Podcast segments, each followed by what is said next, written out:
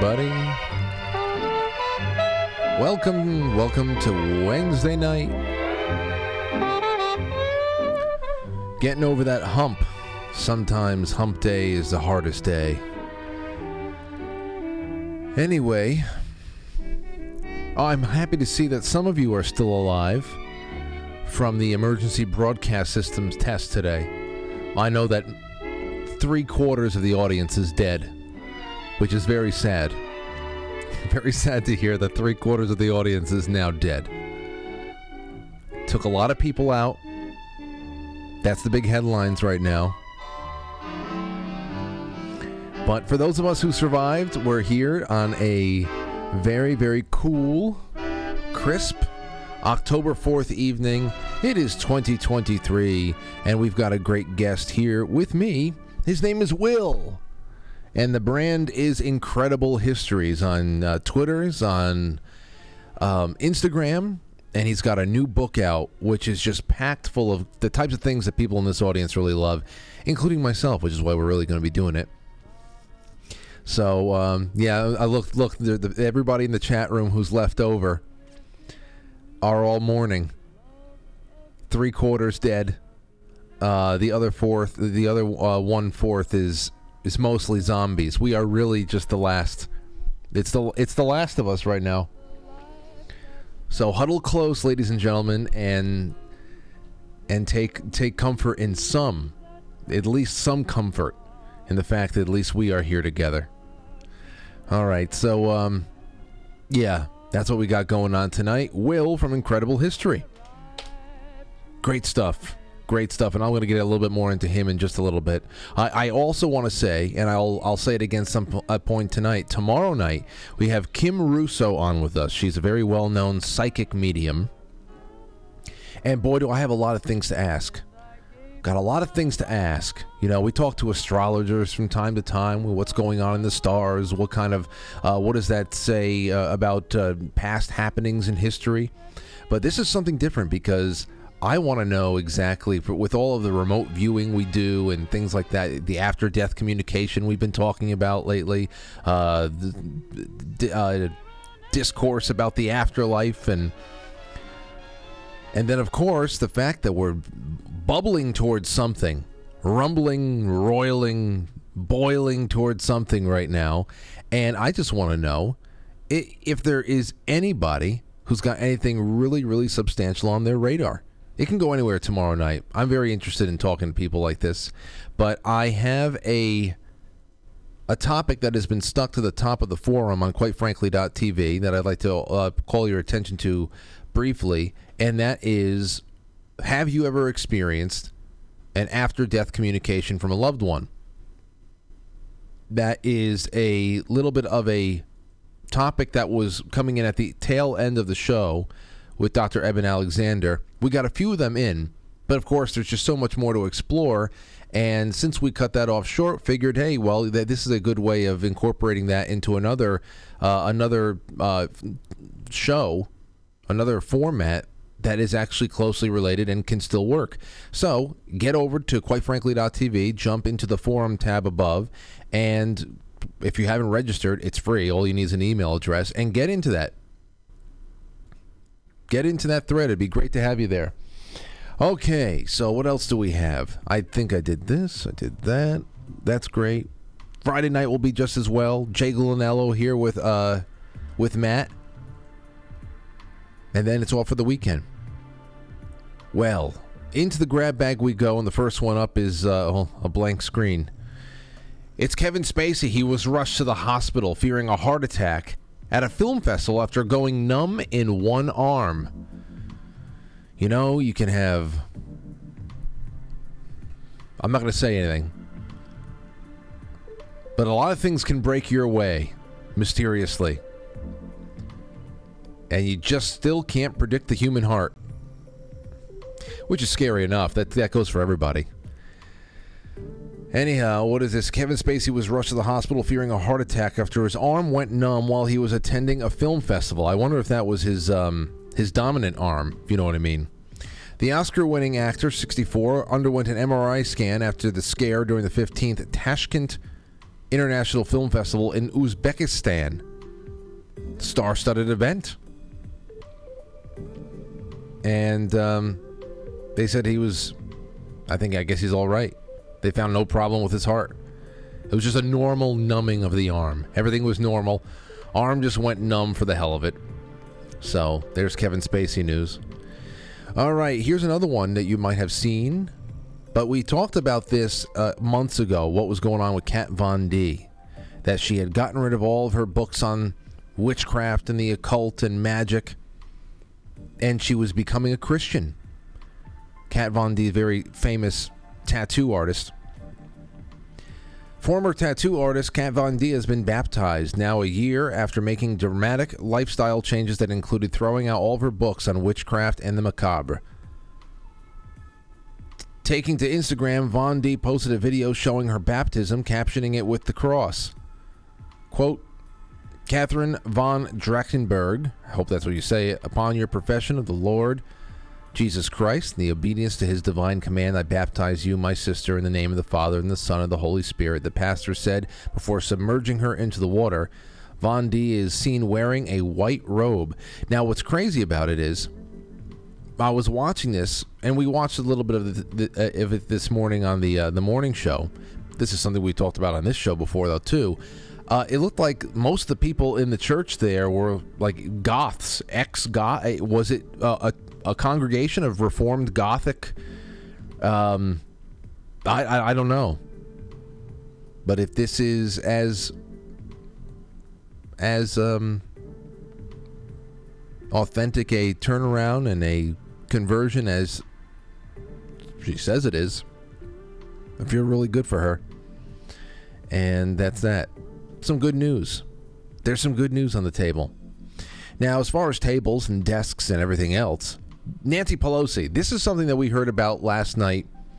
Now, right after I got off the air is when I saw all the news that we had missed during the show, but it was too good of a show. I, I st- I'm still getting amazing, amazing feedback from last night's show on the NPC phenomenon.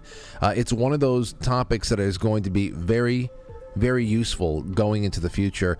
It's a great tool um, to be able to uh, assist you in evaluating the behavior of people around you. Really, really awesome show last night. And then I heard about Nancy Pelosi, Nancy Pelosi apparently has not fully moved out of the speaker's office area, whatever, since getting the hell out of there earlier on in the year. And we saw this afterwards. Acting speaker takes action against Nancy Pelosi, ordering her to give up privileged Capitol office. This is from WorldNet Daily. You probably found it somewhere else. Uh, Ex House Speaker Nancy Pelosi, who lost the post when the GOP took majority in the U.S. House last election, has been ordered out of a privileged office in the Capitol. Many members of Congress have offices not in the Capitol, but in adjacent office complexes. But Pelosi, a Democrat, was allowed to remain in the privileged location when the Republican majority took over. Now, however, she's been told to vacate by acting House Speaker Patrick McHenry, a Republican from North Carolina. Daily Caller News Foundation reported the move came via email just after eight Republicans voted to remove House Speaker Kevin McCarthy. Uh, please vacate the space tomorrow. The room will be rekeyed. An email from the House Administration Committee to Pelosi staff said, according to a report. Now, uh, apparently, because Pelosi is off um, giving, you know, performing some kind of a sacrifice for in the honor of uh, Dianne Feinstein I think it was Hakeem Jeffries' staff was going out there and you know just going out to her office and just throwing things into bags and pulling it all out. And I'm thinking, I'm saying to myself, you know, this was what the hell's going on? That this is the first time this is reported. Now, when it was first starting to get out, they were saying that Pelosi was actually in the speaker's office, her same office as before. But then it's saying it's just it's privileged space next to it or whatever that is still abnormal for people to be there, especially once power has changed and you know that the same concessions would not be made if it were the other way around. Okay, you'd have to you'd have to purge it would be there would be a Sarah. They would bring in the people with the sage, the sagebrush, and they'd be burning incense and all that stuff to get all the neo-Nazi uh, aura in the air out. If a Republican were in there, um, but still, it's just crazy how this made news just now because I haven't heard anything about it, and that's not even anything really that you can throw at Kevin McCarthy. Yeah, everybody must have known that she was in there.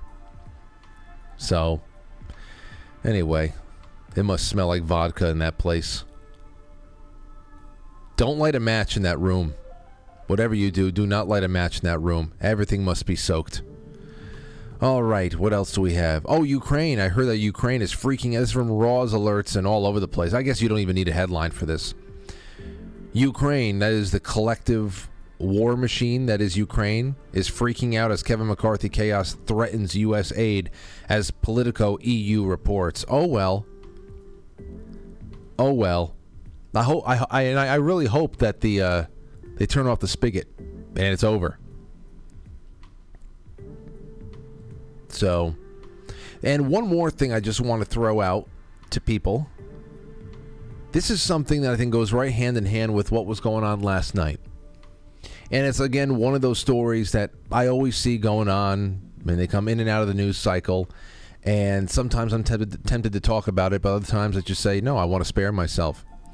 There was uh, a few far left Antifa level activists recently that were killed uh, one in Brooklyn. His name is Ryan Carson. He was murdered. It was all caught on street camera, just stabbed randomly by a uh, a vagrant. Stabbed randomly, and I'm, I'm wondering myself. Okay, well, is the girlfriend or whoever he was with that night, who's another Marxist? Uh, she, she's uh, had. There's a video of her or a picture of her going around where she's taking a picture next to her Volvo um, and on the license plate it says K Marks. So uh, Karl Marx, they're all they're all in it together. And again, their minds are gone. Anyway, he was knifed to death right in front of her. Obviously, it's a it's a it's a shocking moment. So I I'm not I don't watch her you know very weird. Uh, I would say unenthusiastic response to everything. I can imagine she's shocked that she just saw somebody knifed to death. At first, she thought that maybe he wasn't killed or it wasn't that serious a wound, but he was knifed to death. And um, and now I wondered, was she going to make the statement about the murderer? Who was going to make the statement about the murderer being a victim themselves and and don't cast aspersions and don't make blanket statements and all that other stuff the, the shit that we see going on all throughout the US, all throughout Europe whenever there is some kind of a I don't know what should we say? How should we say this? Some kind of a crime that's committed by a protected class. And there's a number of protected classes and we know what it's all about.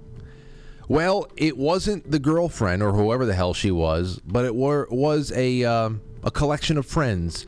Friends of this is from the post millennial Friends of Ryan Carson, who was stabbed to death early Monday morning at a Bedford Stuyvesant Brooklyn bus stop, 4 o'clock in the morning. That's number one. 4 o'clock in the morning, you're out of your house in Brooklyn just hanging out on the streets?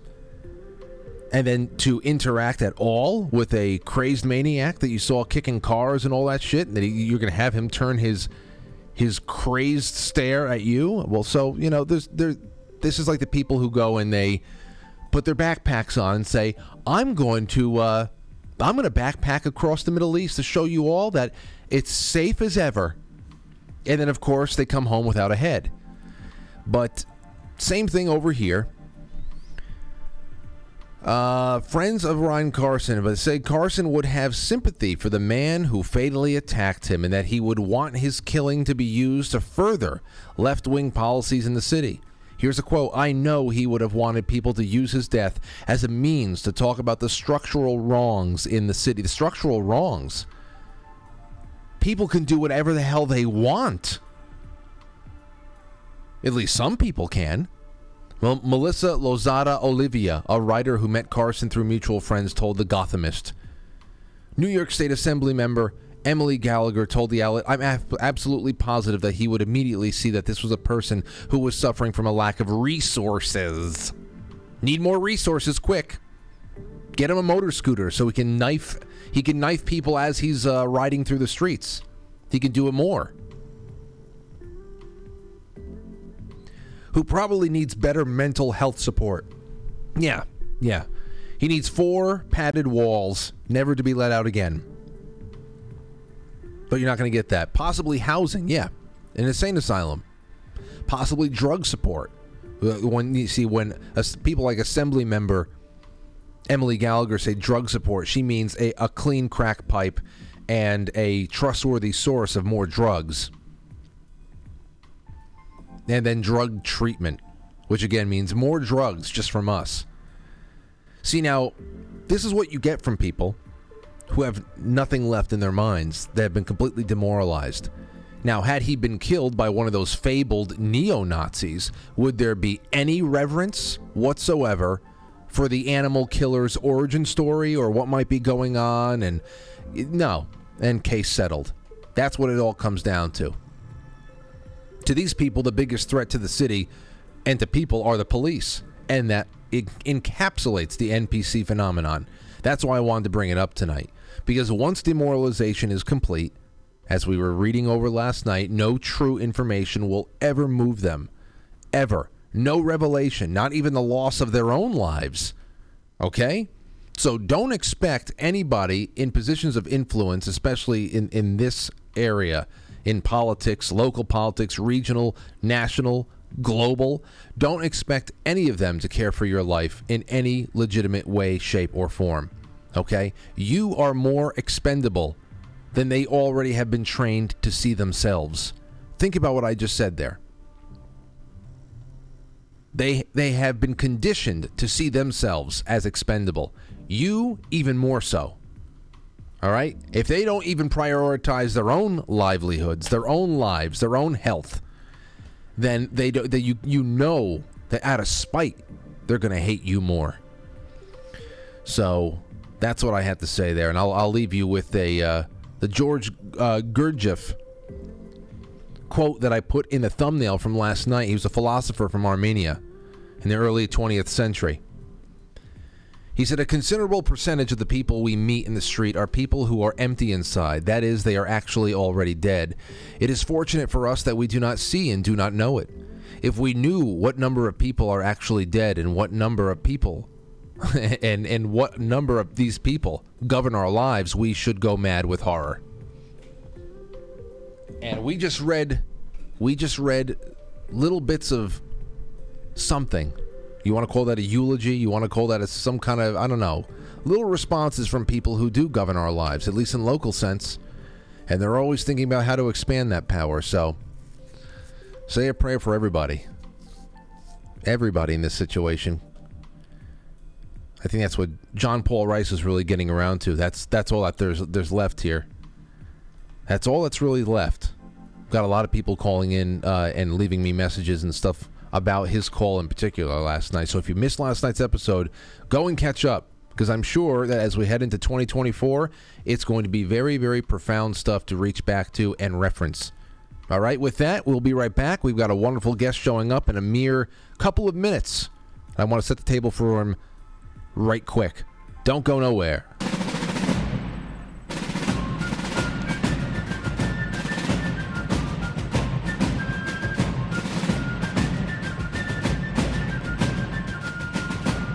You let one ant stand up to us, then they all might stand up. Those puny little ants outnumber us a hundred to one. And if they ever figure that out, there goes our way of life. It's not about food. It's about keeping those ants in line. That's why we're going back. Does anybody else want to stay? Let's ride!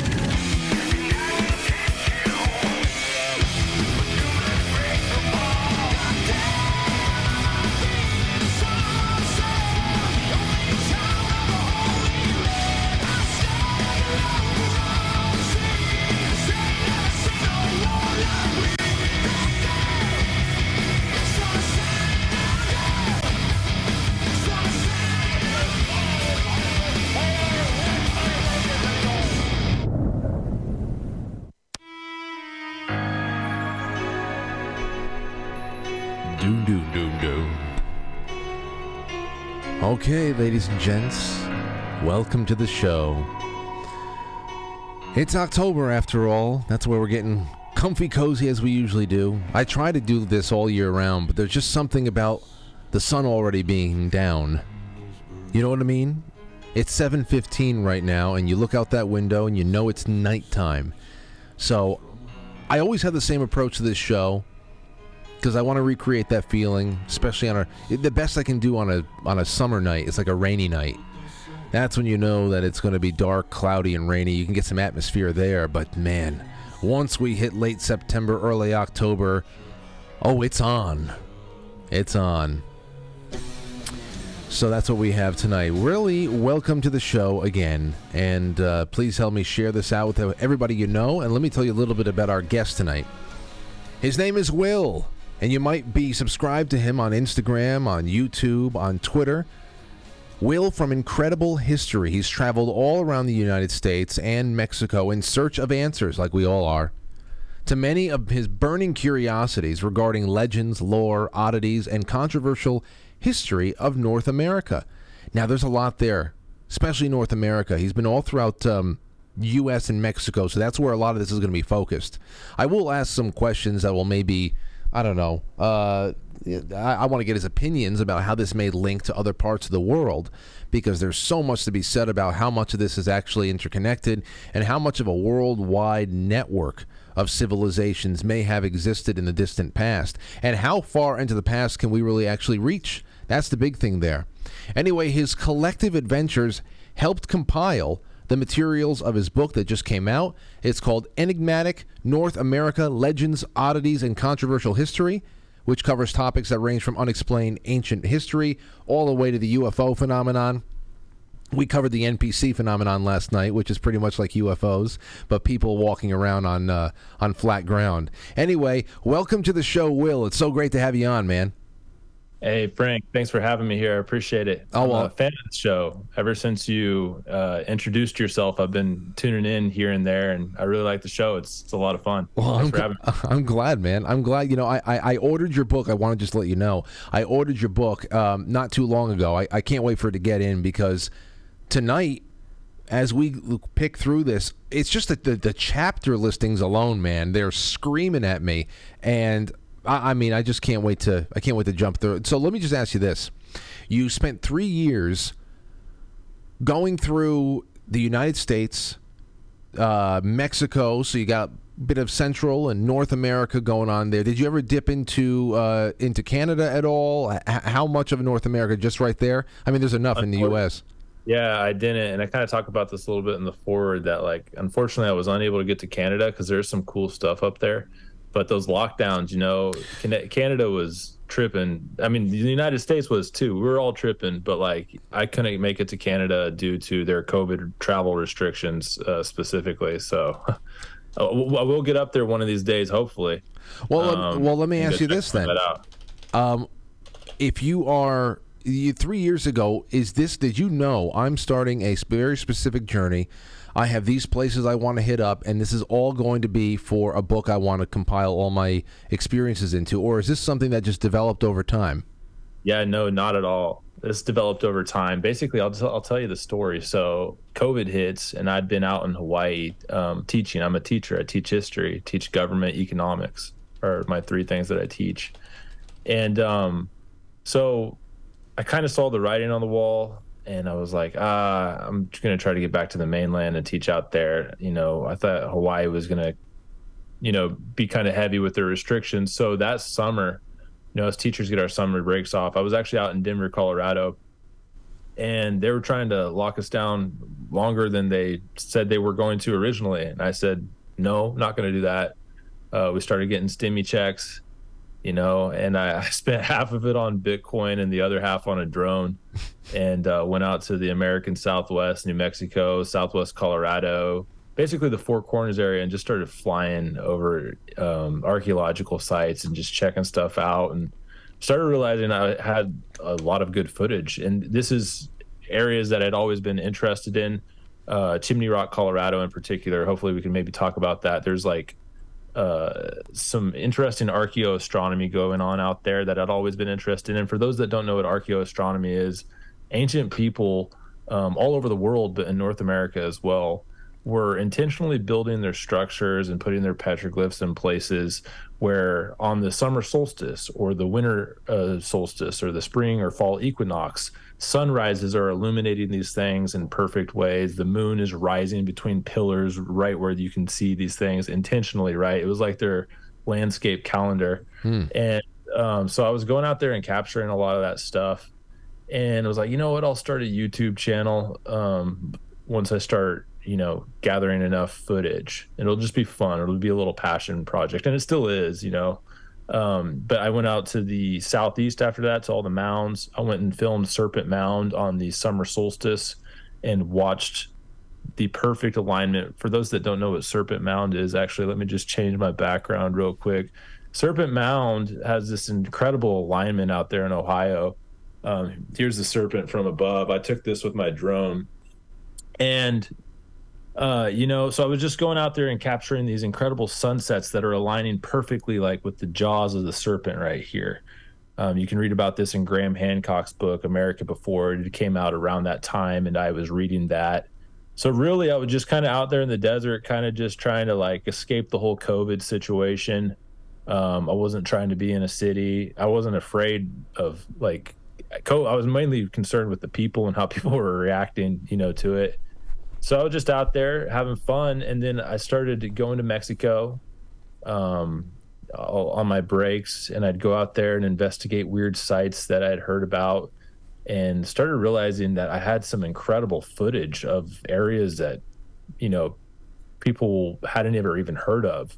There's a place called Hueyatlaco. Maybe we can talk about. Well, but, Will, let me ask you. So you said you're, you're a teacher. You you have you're a government teacher. Um, as far as archaeology goes, as you're starting to go out there and you're starting to just say, hey, I, there are these places I want to see. You know, some people you don't have to be skilled or anything like that in, in a, a certain discipline of study to know right. that there's geographically there's just so much out there to see. Once you start collecting this stuff, um, when did your interest to go deeper in actually understanding the archaeological aspects of things and the, the ancient history, um, the cultural aspects of things really start to grow? So I'm reading a lot of these books as I'm go as I'm you know even before this for years I've read books. Graham Hancock's a big one. You know, I know he's a controversial figure and I actually don't agree with everything he has to say, but who does agree with everything anyone has to say? I love him. I, I love his imagination. I love the idea that there was um, a cyclical, like human reset, that Atlantis was real. Maybe it wasn't as mythical or advanced as people think it was, but the, and maybe it was, I don't know, but just the, the idea that there was a group of people that we have forgot about due to some cataclysmic event that sent humanity to their knees and that we've like basically been like reshuffling the cards since then and trying to like figure this out. Uh, it kind of makes sense to me you know the stories from the bible the hindu uh, texts. I don't really know. That's a good question. Like i don't know what it exactly was. It's just a culmination of things. And yeah and eventually i was just like you know I think I got a lot of footage here and a lot of stories to tell, like my own journey. I had some pretty intrepid travel journeys down there and in America. And I was like, all right, I'm going to do a book. It'll be fun. Um, you know, we'll see how it goes. It's my first time uh, writing a book. Like, I don't identify as like an author or anything, but I, I decided to put it out there. And then on my YouTube channel, quick uh, plug if you don't mind i'm actually each chapter i'm doing an episode so if you can't afford the book go to my youtube channel. I think i'm on episode seven. I'll, we'll be dropping next week ancient chinese petroglyphs in america. That's a pretty controversial one. Oh yeah. Uh, and uh, um, by january maybe february i should have all 23 chapters out on my youtube. You can just binge watch those.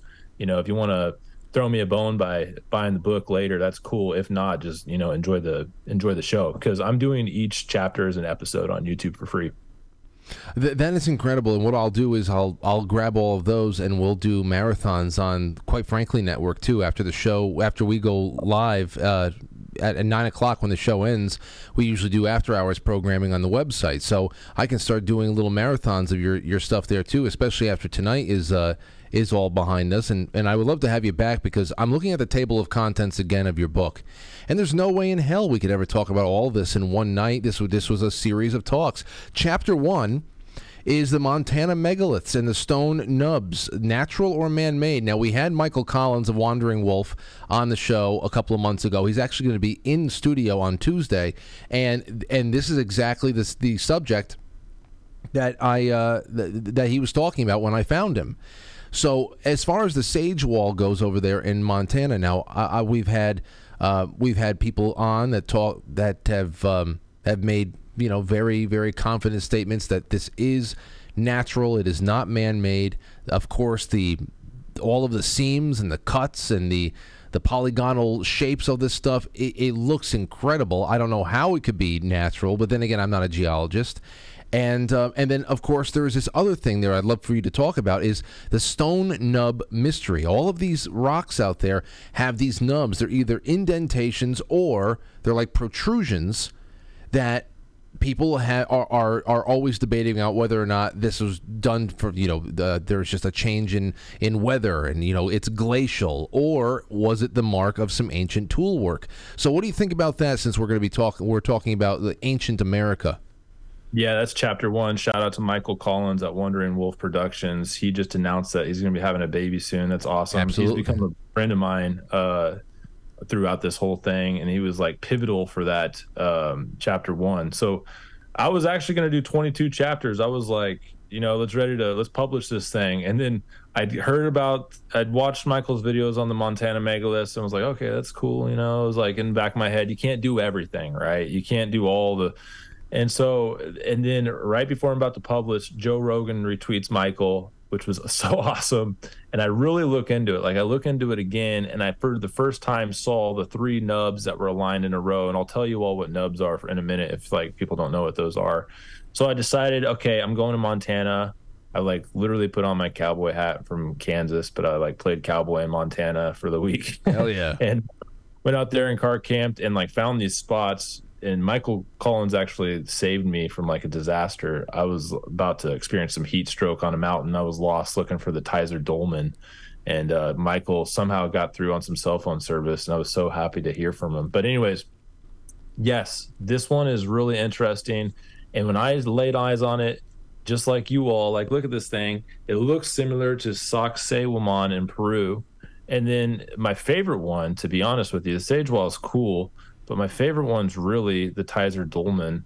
Um, Tizer Dolmen right here. You know, who put that up there is the question a lot of people ask. And it does just look incredible. It looks like it's not exactly a dolmen. A dolmen has like makes contact on three sides, but it looks like somebody put that up there. Now, um, part of my mission when going up there was to hear both sides of the story. And I did talk to geologists, and I got to tell you, um, I'm trying to remain agnostic on everything, but he gave me a genuine explanation for why it is natural, and I can try to explain that if uh, if you'd like. I could also tell your viewers a little bit about the nubs if they. I don't know which direction you'd like to to go to because there's a lot going on with the Montana megaliths. Well, I mean, it'd be good to, to hear the nutshell under, uh, nutshell explanations of both the nubs and that. I mean, if I were to look at that and say, how do you do it if it's not by human?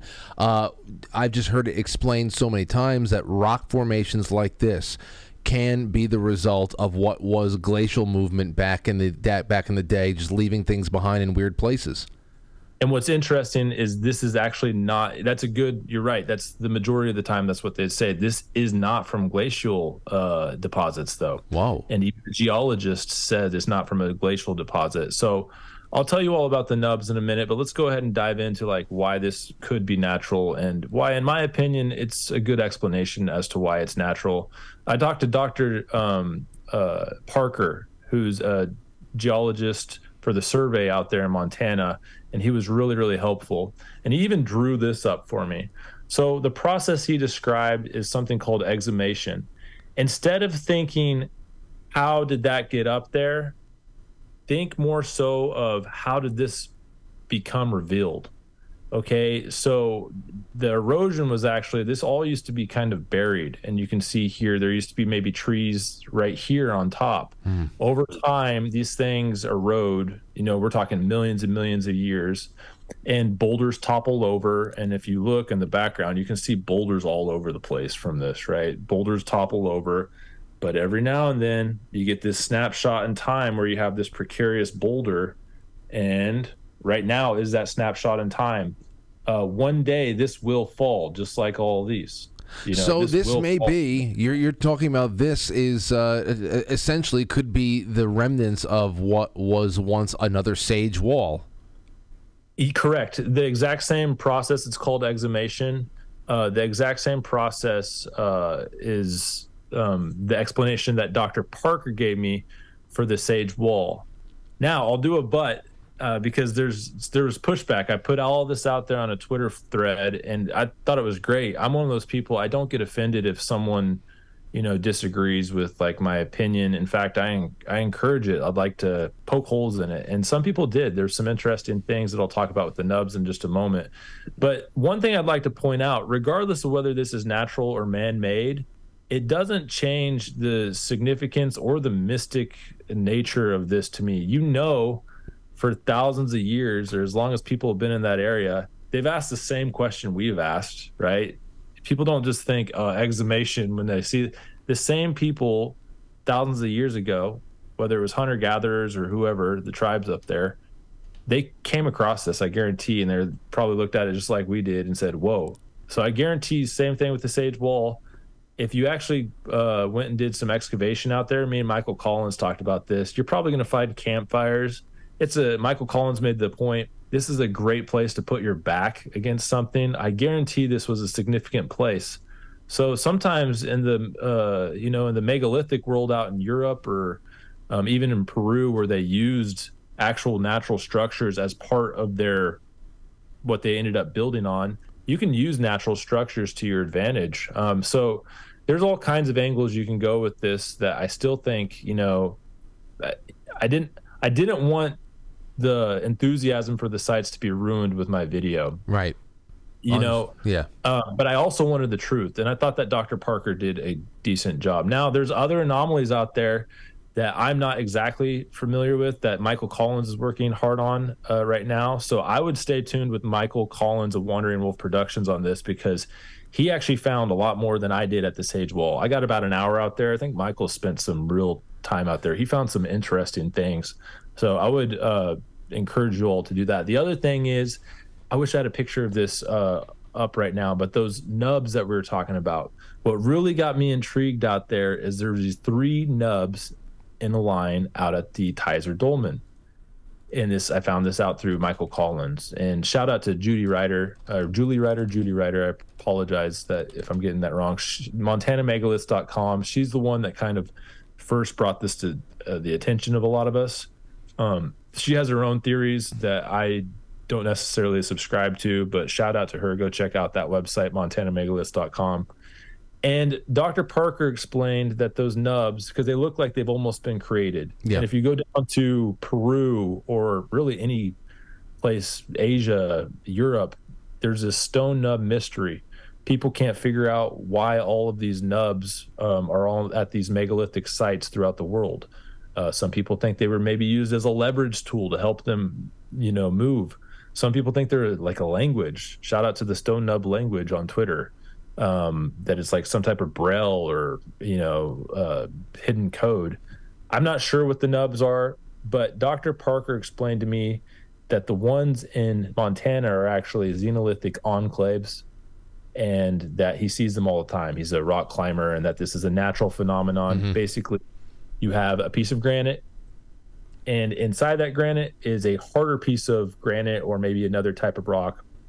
And so over time that little that harder piece is going to erode slower and you're going to get this protrusion. Now other people online have pushed back and they said xenolithic enclaves don't have the same structure and the same like uh, i guess you know feel or look to it as the actual um, rock itself and so the mystery is still going with with those there's still some people that believe that you know those are actual nubs i don't i i, I have to admit i believe that dr parker's uh, um, explanation is well, solid. But I'm welcome to having my mind changed too, and that's what Michael Collins is up there doing solid research, and like I'm staying tuned because I can't wait to see what he finds. There's a lot of interesting things in Montana. Yeah, the, and I think that when we when when we get into this, obviously everything you talk about here is it's a matter of many many we're talking about very very long spans of time, and it makes you pause and wonder. You know, I was having a couple of I was having a conversation with a friend of mine a couple of weeks ago about how there's such a difference in seeing the country, our country over here, the United States, and then going to a place like Europe. Now, I've never been to Europe before, but I knew exactly what he was getting at when he said that traveling through Europe brings a brings with it an added sense of awe because of how everything around you is so ancient that you can feel thousands of years of human activity around you because you are, in many cases, going about your day surrounded by the ruins of a very visible, still ancient world. And that in comparison, America is still in its infancy. But is it really? I mean, oh, yeah, our our our country, our settling of the new world after the age of exploration, that is still in its infancy compared to you know civilizations like China or anything like that. But it's all the same planet. It's all. I mean, so I mean, everything is just as ancient. So the real question is what has been left behind here and by whom? Because um, when we're brought up, we get to um, we get to talk about things like the the, the serpent mounds, uh, things like that. That we had the the the, the various um, Native American nations and tribes that were doing their thing and and uh, and and pretty much going about their lives. And and what were they? Were they building and developing land like we were? Um, was everything that they had left behind a lot easier to just erase and be lost to, to time? Um, we know that there's a lot more um, sturdier standing structures in Central and South America, the ziggurats and temples and, and the remnants of those large uh, empires. But what are we, when we talk about ancient America, usually we're talking about debates of whether or not this wall in Montana was anything else because it's so rare for us to say, oh, look, this is the base of, you know, this is Stonehenge, this is the Colosseum, this over here is 1500 years old. It's so hard for us to, uh, to jump on that. What we do have is a lot of rumor and a lot of myth. For example, hieroglyphics. Can you tell us about all of the all of the, the, the rumors and the stories of Egyptian hieroglyphics in the Grand Canyon or uh, Celtic uh, uh, uh, languages or something that looks like Celtic languages left behind. I've heard of I've heard of pyramid structures found in the Rocky Mountains, things that are always just myth whereas we can find the Circus Maximus in in uh, in Italy. What can you tell us about the things that are just surrounded by lore? Yeah, for sure. Before I get into that, just I also like to say that you know a lot of those structures. Sometimes we like to think of oh, this survived the test of time, therefore these people were you know like these incredible engineers, and they were you know they were the Mayans, all of them. But if you were let's say a civil a small civilization out in the American Southwest and you had unlimited your supplies were unlimited adobe you know just because over the vast you know amounts of time that you've abandoned it that it eventually decays and goes away doesn't necessarily mean that like um you know you were any less advanced than maybe like the Maya down south, right? In fact, if you look at like the American Southwest, they were playing the same ball games. They had parrots. They had the same rituals. They were drinking chocolate. Um, they were doing all these things that the Mesoamericans were doing, but we just kind of don't see a lot of their structures. And the ones we do, they're like kind of went away, you know, right? Because rain happens. And my point on this is, you know, it's the same thing with people that use wood or anything else that could kind of just scatter away after time, right? So we don't know what was going on in North America uh, because it doesn't appear that there was too many, you know, if any at all, like megalithic societies uh, before, at least within the last ice age, or you know, who who knows before then. So, but then as for your other questions, like the Egyptian artifacts in the Grand Canyon, that's a fun one, right? Uh, yeah, I think most people have heard it, and if you haven't, um, back in 1906 there was an article, a newspaper article about a man named G.E. Kincaid. Uh, I made a little short about this, by the way. I used some AI art to kind of try to give a visual for this. I wish I had that uh, to show you all, but G.E. Kincaid, and he, um, this guy G. Kincaid, who nobody knows who this person is, you can't really find him, supposedly found these Egyptian artifacts and even like statues and relics, um, even like a Buddhist lotus flower uh, in this cave that he said could house 50,000 people in the Grand Canyon. And then, of course, there's areas of the Grand Canyon that are off limits. So this added to the lore, you know, they're hiding something, all this. but really, to be honest with you, um, from my research, and I really looked, and it wasn't too much research because there wasn't much there. That newspaper article is like the end of it. Um, the rest is kind of just lore, like you said. I haven't really found anything else on that other than I will say one of my episodes, actually my last episode on YouTube, is called, um, oh, sorry, I'm blanking on the chapter name, but it's basically called Egyptian petroglyphs in Utah, or Egyptian Egyptian symbolism in Utah, and it's really interesting. Um, I'm sorry, I'm kind of a fence sitter on a lot of this, but uh, it's called I, so I'm kind of agnostic on whether it is or not. But to me, it's just interesting how you can have Egyptian iconography very similar to some of the petroglyphs in the American Southwest. There's a place called the Rochester Panel. Um, I wish I had a photo of it right now to show you, but on this panel is a number of petroglyphs that look very similar to some of the Egyptian gods. Uh, the goddess Geb and Nut um, are a uh, a duo that when the sun rises, basically you have, I believe it's Nut, the goddess Nut, hovering over with like legs, long legs and arms. The goddess Geb, who has this erect phallus. I don't know if I can say like. Oh yes. Know, whatever. Yeah. yeah, go ahead. And, say whatever you and, want. Uh, sweet, awesome. This erect penis, and uh, and you can see there's pictures of this all over Egypt, and on that same panel uh, a very very similar depiction of some birthing woman that looks like she's giving birth to the sun, just like Geb, and then underneath a person with a very exaggerated erect phallus um, right beneath her, which is really interesting. That's one of like five that are very similar to some Egyptian petroglyphs, or sorry, Egyptian iconography. I'm not saying that these were made by Egyptians at all. In fact, they weren't. It's very clearly Fremont Indian style petroglyphs. The Fremont natives, like you can see it all over the American Southwest. It's I, it's you know spitting image of what they normally would draw. Um, but the question is, you know, who were the Fremont? We don't know a lot about the Fremont. Right. Uh, the diffusion happened at some point in the past. The Egyptians, um, they had boats, right? Uh, and even if the Egyptians weren't the ones doing it, Egyptian um, gods and goddesses, all that diffused to Europe, to Rome.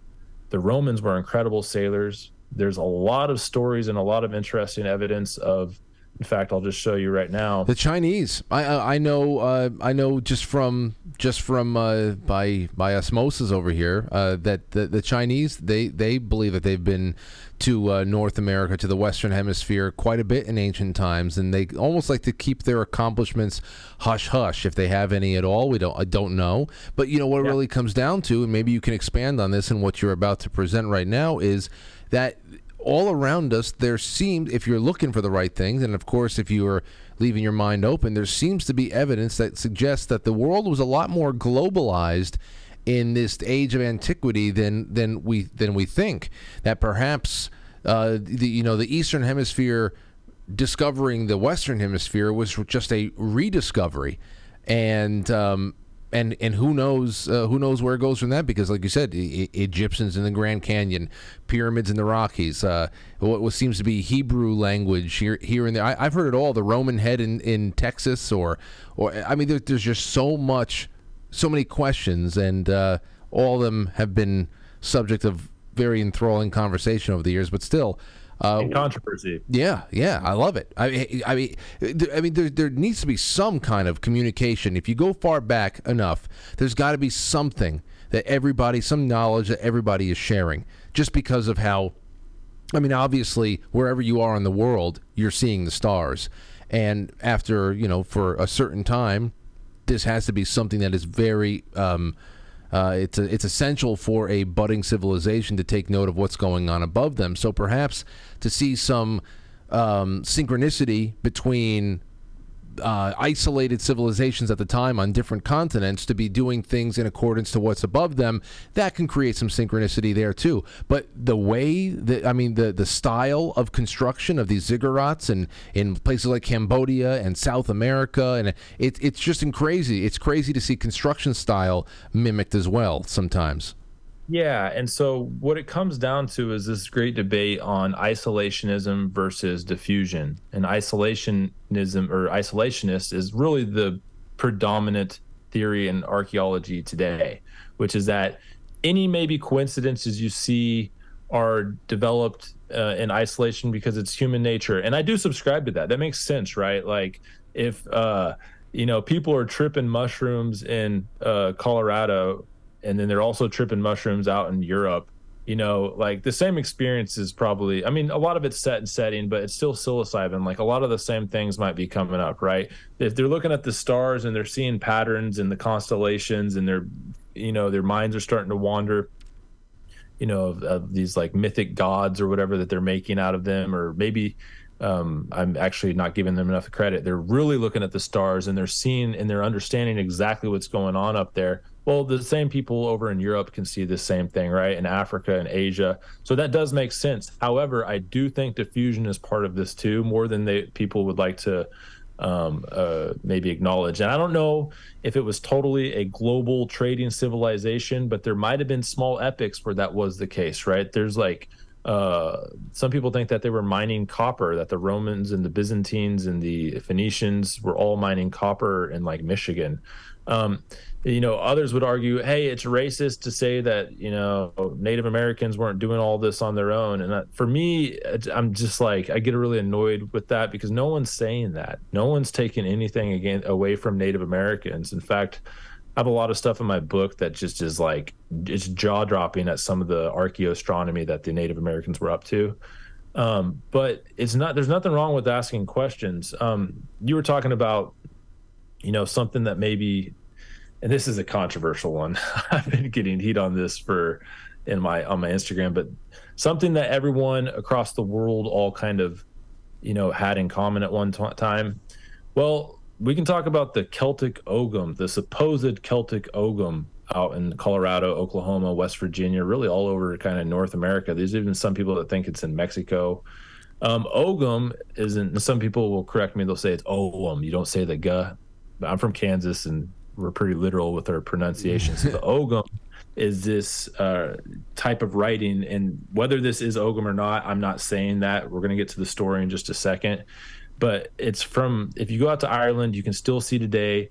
It's more vertical. This one's horizontal, but think of a line with little notches that are like specifically being put um, uh, along this line, and you can translate it. It has vowels, it has consonants and it's an old ancient Celtic language that you can still see in Ireland today in old artifacts. Um, a lot of people think it was created by the Druids uh, to try to keep their like pagan rituals secret from the Romans during Roman occupation. Uh, some people say no, it goes way further back. The Irish folklore is that it goes back all the way to the biblical Tower of Babel, right? Mm. Which who knows how long ago that was, if there's some type of truth to that myth, right? And anyways, people in America back in like the 60s and 70s, there's a guy named Dr. Barry Fell, very controversial character. Most people would consider him a pseudo archaeologist, a pseudo historian. He was the president of Harvard's Epigraphic Society, and he was definitely an interesting fella. Um, my point is on him and anyone else that's like looking for ancient scripts in America to kind of go against the grain. If they're even right about 5%, of what they were talking about, then the history book's got to be rewritten, right? Hmm. So a whole bunch of people were finding um, what they thought was Celtic Ogham, and this is an example right here. It wasn't discovered by him; it was discovered by a man named Philip Leonard out in southeast Colorado, very close to where I grew up, actually, in Kansas. A place called Crack Cave, and um, you can't just go see this. By the way, they they got the cave locked down, like there's it's bolted. So don't anybody that's wanting to go see it uh, you got to talk to like the U.S. Forest Service. And on the the story is that these people who were studying the potential of Celtic Ogham all throughout the America were looking for petroglyphs, and they went inside this cave and they found this, and they translated it to read, "The sun strikes here on the day of Bel," and Bel is an ancient pagan Celtic god, and the day of Bel would be any equinox, so the two equinoxes, fall and spring and when they discovered this, they were still several months away from the equinox. And for the e- people that don't know, the equinox is basically the midway point between these two solstices. So the spring equinox is the last day of winter and the first day of spring. The fall equinox is the last day of summer and the first day of fall. In ancient times, this was extremely celebrated. The story I read from the authors themselves, and so it's one of those things like you just have to do you believe them or not? Right. Mm-hmm. so I'm just telling the story here is that they waited that two or three, I can't remember how many months they waited. They waited for the equinox. And sure enough, morning of, I took I took this photo. I took a time lapse. Um, I have a full video documentary on this. Morning of, on the petroglyph that they supposedly translated as the sun strikes here on the day of Bel, the sun perfectly illuminates at sunset, the moment of sunset, like the moment of sunset, this entire thing lights up, like frames it. Any area that's been carved is basically illuminated by sun right here. Mm-hmm. Um, and I mean, that's if wow. that's a true story, that's mind blowing. Now, are they telling the truth on that? Did they already see that this was just some archaeoastronomy marker? And then they just add their own translation to it later. I don't know. But still, uh, even if it's a, a, a a marker, you're talking about this is still Celtic uh, language you're talking about, or something related. It's because it, it's uh, it's again why the, the presence the presence in that particular part of the world is is crazy. I mean that that's a crazy thing to think about. So what? Here's what I would say. Okay, there's like a trilemma, maybe a quadlemma here. So let's just say that this, let's say for a moment that this isn't Celtic Ogham. If this isn't Celtic Ogham, that's amazing. The Native Americans, um, you know, are known to be able to do archaeoastronomy with petroglyphs. There's plenty. In fact, there's just endless amounts of it. And so this is an amazing example of that. Um, the second thing would be just because this maybe they did translate this, but maybe this is just an American branch of Ogham. It doesn't necessarily mean Celtic people carved it. It's very possible that Celts or some type of ancestor from way back when got blown over on a ship or something, came over here, integrated themselves with the Native Americans, taught their ways. Over time, it was lost. Instead of writing the Celtic Ogham vertically like they do in Ireland, they wrote it horizontally here. It's not exactly the same. I don't I don't know Ogham myself. I don't know how to like look at it. So this is kind of just the story you hear. They were convinced that this is a version of Ogham. Another possibility is that maybe there's sub branches of a much older um, you know script that you had in Europe develop its own way and in America develop its own way from some other time, right? Call it a previous epic where there was a worldwide, you know, knowledge of one another. Hmm. And I do need to mention here's the pushback on this is that the American Ogham, according to even the proponents, supposedly doesn't have vowels, where the Irish Ogham mostly has vowels. Um, and so there's a whole bunch of stuff that you know we could get in the weeds on. But this is but, but this is a an example for you of if there is some sort of a uh, greater connectivity to uh, across the world that we otherwise didn't think was possible, the isolationism and all that stuff, that this would be an example of diffusion. Possibly, and we don't, and I, I don't, I don't necessarily mean diffusion as in like Celts sailed up the river and they came to Colorado and carved this, but just something that you know over generations generations and generations evolved into its own thing that it was still somewhat translatable uh you know despite maybe hundreds maybe a thousand years of being separated from whenever it was brought over mm. here or maybe the opposite maybe from america to to the celts right who knows um but i remain agnostic on it just because a lot of people you know at the end of the day a lot of things. Here's the isolation argument. The translation was BS, maybe, and I'm not saying it is. If anybody's watching that was involved in that translation, I'm just giving the devil's advocate. The translation was BS, maybe, and you just have markings on the wall all humans all across the world use markings on the wall to tally things, right? It's very possible. Um, this is very interesting, though. I don't know if people can see it or how well they can see it. Um, I have a video on this where I truly try to look at both sides of the story. It's called "Did Celtics Sell to America? Is this Celtic Ogham?" on my Inst or my uh, YouTube channel? And it's probably like 10 minute video. I try to really get down to it. And i go to three different celtic ogham sites and i use time lapse photography to capture it. It's pretty cool. I'm, I'm actually pretty proud of that work just because like i had a really plan to make it happen and i got the shots and i tell the story and i'll let you all decide because to be honest with me, you i'm a i'm kind of a fence sitter on a lot of this stuff in my book it's just fun like yeah. this is fun right like a, and I sometimes I do get upset when people are so confident in their theory, whether it's a proponent or a skeptic. You know, some skeptics will immediately just blame some poor individual of being the perpetrator of a hoax. And it's like, well, you've just, you know, labeled them as a hoaxer for the rest of their lives and you have no evidence for it. And the same thing for proponents, um, you know, that are saying this absolutely 100% is Celtic Ogham. I, I don't know, you know, I don't know if it if it is. It's a very interesting story, though, and if it's true that this was translated before they saw it illuminate, uh, that's pretty spectacular. Right, right, and then you know that it is very, uh, it would be very elaborate.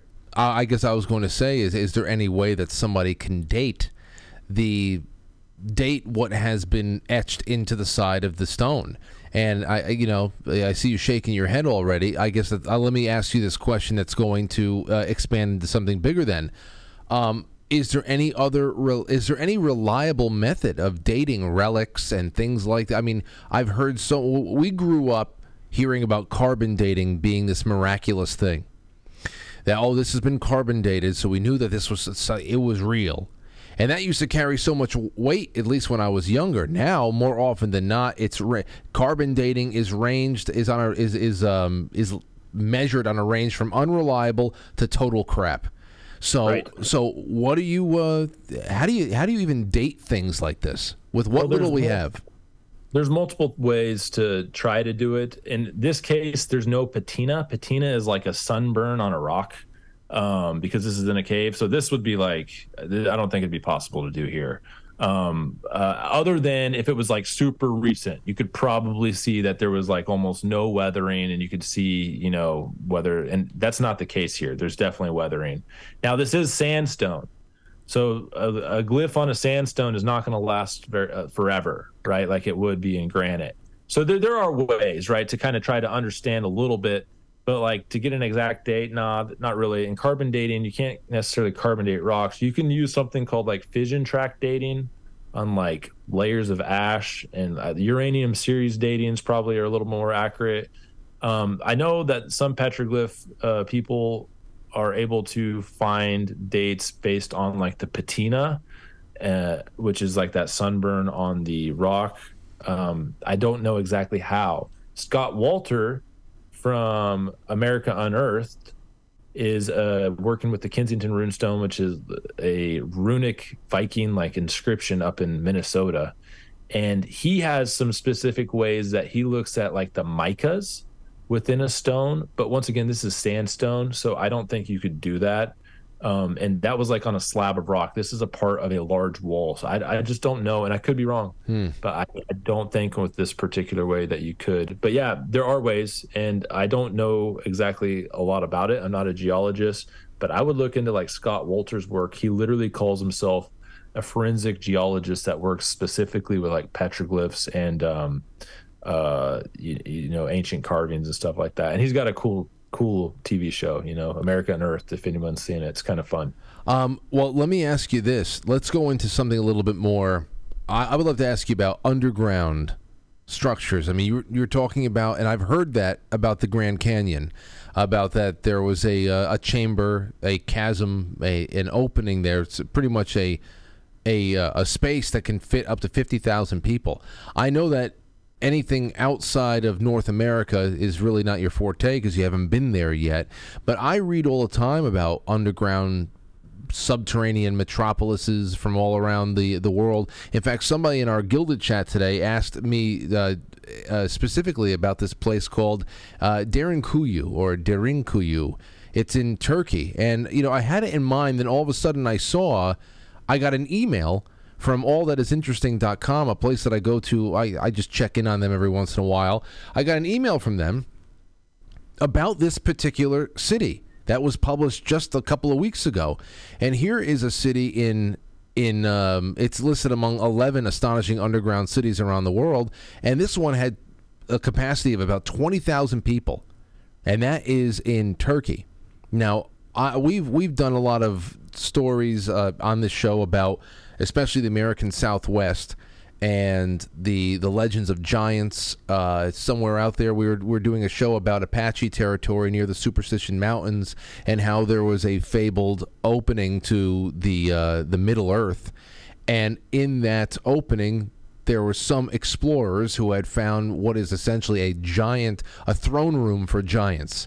That there was a that there was a a a, a, a descending staircase into a larger a chamber where there was a giant throne and all this stuff. We hear about this stuff all the time, but again, there is so little. I mean, this would even be legend and lore worthy in Europe, even though they have, uh, you know, ancient ruins all around them. But in the United States, all we have are just forests. We have forests. We have mountains. We have we have mounds. We don't have anything everything is just really is relegated to storytelling and legend. What do you find along, especially the Southwest, of underground cities or underground settlements and anything that that points to, you know, even just lost, uh, lost species or subspecies of human? Yeah, uh, like so. This is just the fun lure behind it. Um, so first of all, as for like the Grand Canyon, like it for me, it truly dead ends at that article. Like you know there's i've never seen any other evidence than that. And then it's just spread like wildfire on the internet. It's a lot of fun but then there's some like you know little fun things with the petroglyphs that i mentioned or the cocaine mummies if you've ever heard about the mummies that were tested out there in uh, egypt and they had actual cocaine and tobacco residue on them which only comes from the americas. Like something was going on right? But as for like underground there is one story in my book uh, about the Hopi ant people. So the Hopi um, are a tribe out in the southwest. Their ancestors were the ancestral Puebloans, I guess formerly known as like the Ants Anasazi. And they have this story of the basically the four worlds that were in the fourth world, I believe. And if you're Hopi and I'm butchering this, I'm sorry. Like, light me up in the comments. It's all good. Um, but basically, they have this story called about the ant people and I've always found this incredibly curious. And some of it I was almost seemed too good to be true, so I, I did a little investigation.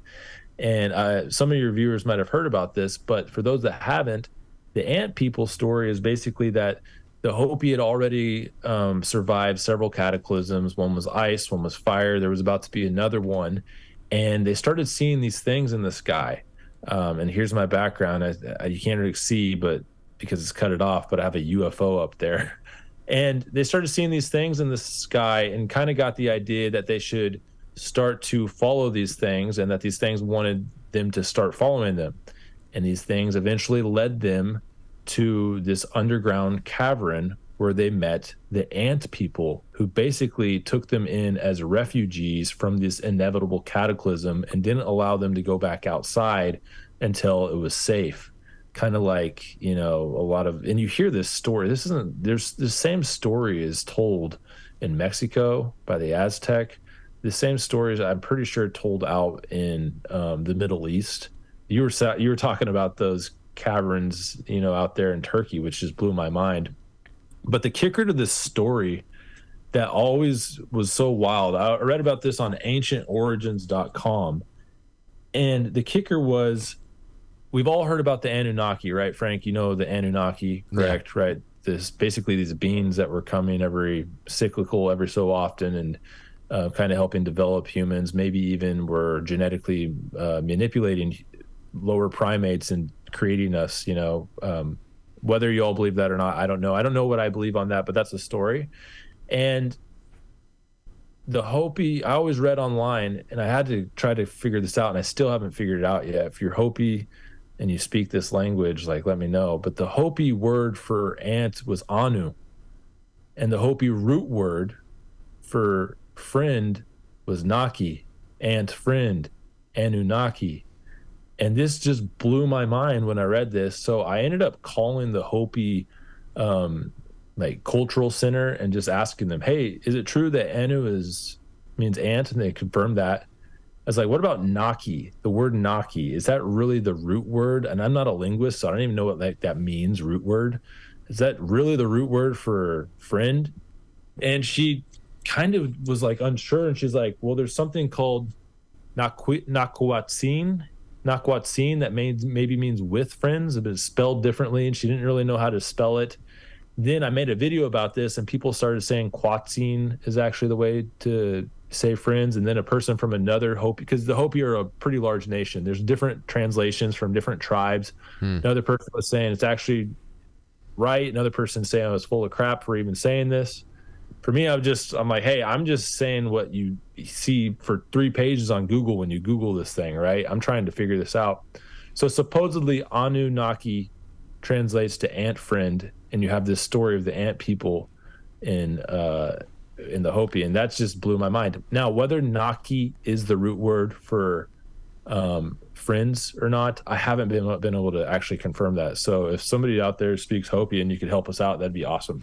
You know, the, I talk about that in the book a little bit. I'm like, hey, I don't know if this is this is true. well, not, that's but. the that's the reason why, and I can't I can't wait to be I can't wait to get this this book in my uh, my possession because it, it's one of those things where it's a perfect coffee table book for people like us to just flip open at any point, and there's just something interesting to ponder. And the and the reason why I uh, I like this kind of stuff, and I knew that we would have a great time together on air, is because physical evidence when it's combined with psychic exploration or any kind of spiritual background is so much more important to me, so much more meaningful because that combination, I always appreciate it um, as we know from you know time to time, for as secular a society as we fancy ourselves, there is always something spiritual driving us. It's either we have our hands on the wheel or we have our hands off the wheel, and we're being driven by something. We become a puppet of something else. We are spiritual beings, and there is so much more. Uh, it becomes so much more of a real human history when you take these things into consideration. And when I say into consideration, I mean not to just think that people and their customs and religions from thousands of years ago were in some way less intelligent than we were because the fashion has changed. Because obviously you have to um, at least your the the elites in society have to be very very mathematically talented to be able to build what they built and have it be um, in, in, such direct uh, alignment with the stars above and to, I mean that takes incredible amount of calculating so I don't ever look at ancient peoples as as wholesale unintelligent just because they lived thousands of years ago and we have Netflix now. You know, it's it, I I can't do that. So I I really appreciate that you go into the um, the psychic aspects of things here too, because you you go into Edgar Cayce, and I see Edgar Cayce's listing in here. These are things that are I think they tell a more complete story about uh, what was driving people in the past and what may be a, a, a part of the reason why certain civilizations rose and then fell. Yeah, and people I think are starting to kind of wake up to that. You mentioned Edgar Cayce. That's my favorite video I've made. It's called "Refugees from Atlantis: The America's Lost History as Told by Edgar Cayce." It's wild. For those that know, know who Edgar Cayce is, he's largely considered America's greatest psychic. Whether or not you believe in psychic abilities or not, a lot of people did, and a lot of people, including I believe President, um, oh, who was it? President Wilson, Woodrow Wilson, is reportedly uh, reported to have used Edgar Cayce for health readings. Uh, I mean, this guy was a celebrity. He was on the front page of New York Times, and what's interesting about him is he didn't make a dime. Like he, he didn't make any money doing this. He kind of just did it. Like he was a very virtuous man anyways, somebody eventually asked him about like ancient civilizations in Atlantis, and he starts talking about how the Hall of Records are in Egypt Bimini Island, and some place out in uh, basically Guatemala that was being uncovered at the time, and uh, ended up being this place called Piedras Negras. I drove, I drove, uh, took a, I didn't drive it, but I took a seven hour round trip boat ride through like crocodile infested waters to go to this place and film this, uh, this movie, not movie, but video, which just recently blew up. I was so happy. I, I made this incredible, like hour long documentary. I don't mean to call it incredible, but I loved it. It was just fun, right? It was like one of my favorite memories. And over a year, it got like 10,000 views. And within the last two weeks, that thing has gotten like 170,000 views. I don't know what happened. Like YouTube just started showing it to people. Uh, so if you want to go check that out, that's actually my favorite chapter in the book. It's refugees from Atlantis, but it's a it's a wild rabbit hole that I don't know if we have time to get into today. I kind of wanted to talk to you about Chimney Rock, Colorado, because it it had to deal with a lot with what you just said about how ancients were just as smart, if not smarter than us in many ways. Okay, go go into that. We we can save Atlantis for some other time. We don't have to.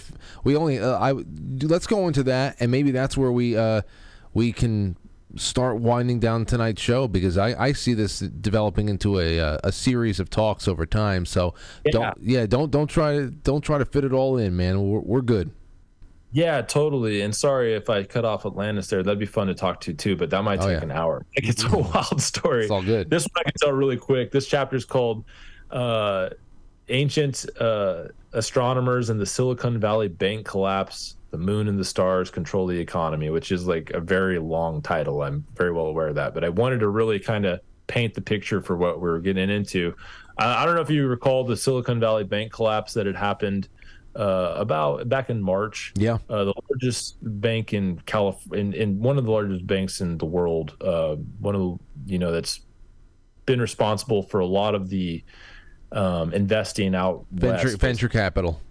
exactly just collapsed and um, for me when i saw this i was like whoa i made a video one year prior about ancient archaeoastronomy in particular at chimney rock colorado and how it correlates to what many people follow today in the stock market of our own boom and bust credit bust cycles of like this 18.6 year cycle so basically, what you're looking at here is Chimney Rock, Colorado. This was in 2007.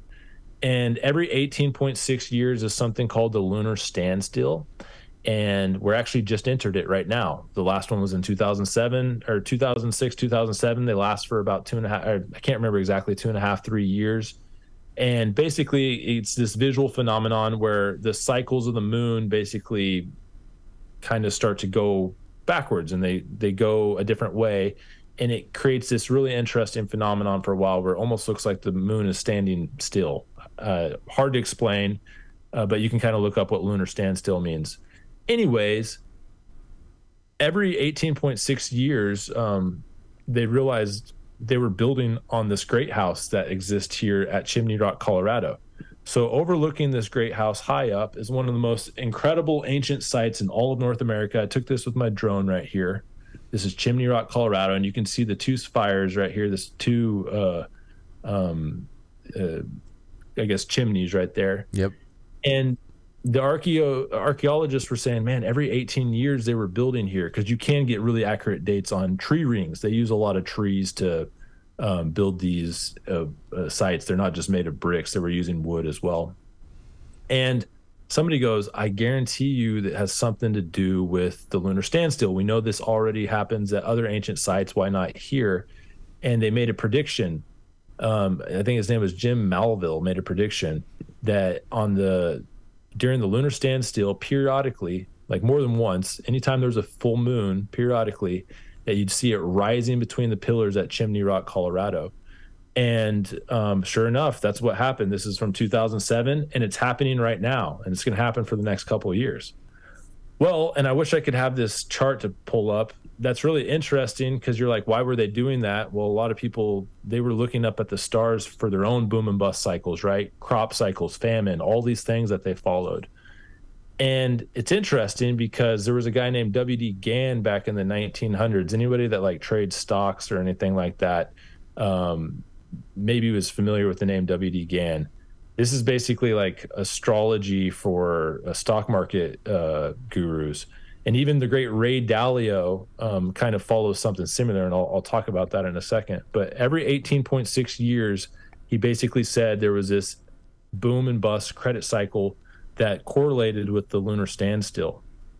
And sure enough, he made this thing in the early 1900s, this chart that just extrapolates out. You can extrapolate it out for as long as you want. And it predicts the Great Depression. Um, you know, it, it, kind of basically predicts the World War II market shakeups. Uh, eventually, fast forward, it predicts the Asian financial crisis in like the 80s. I can't remember when that was. Hmm.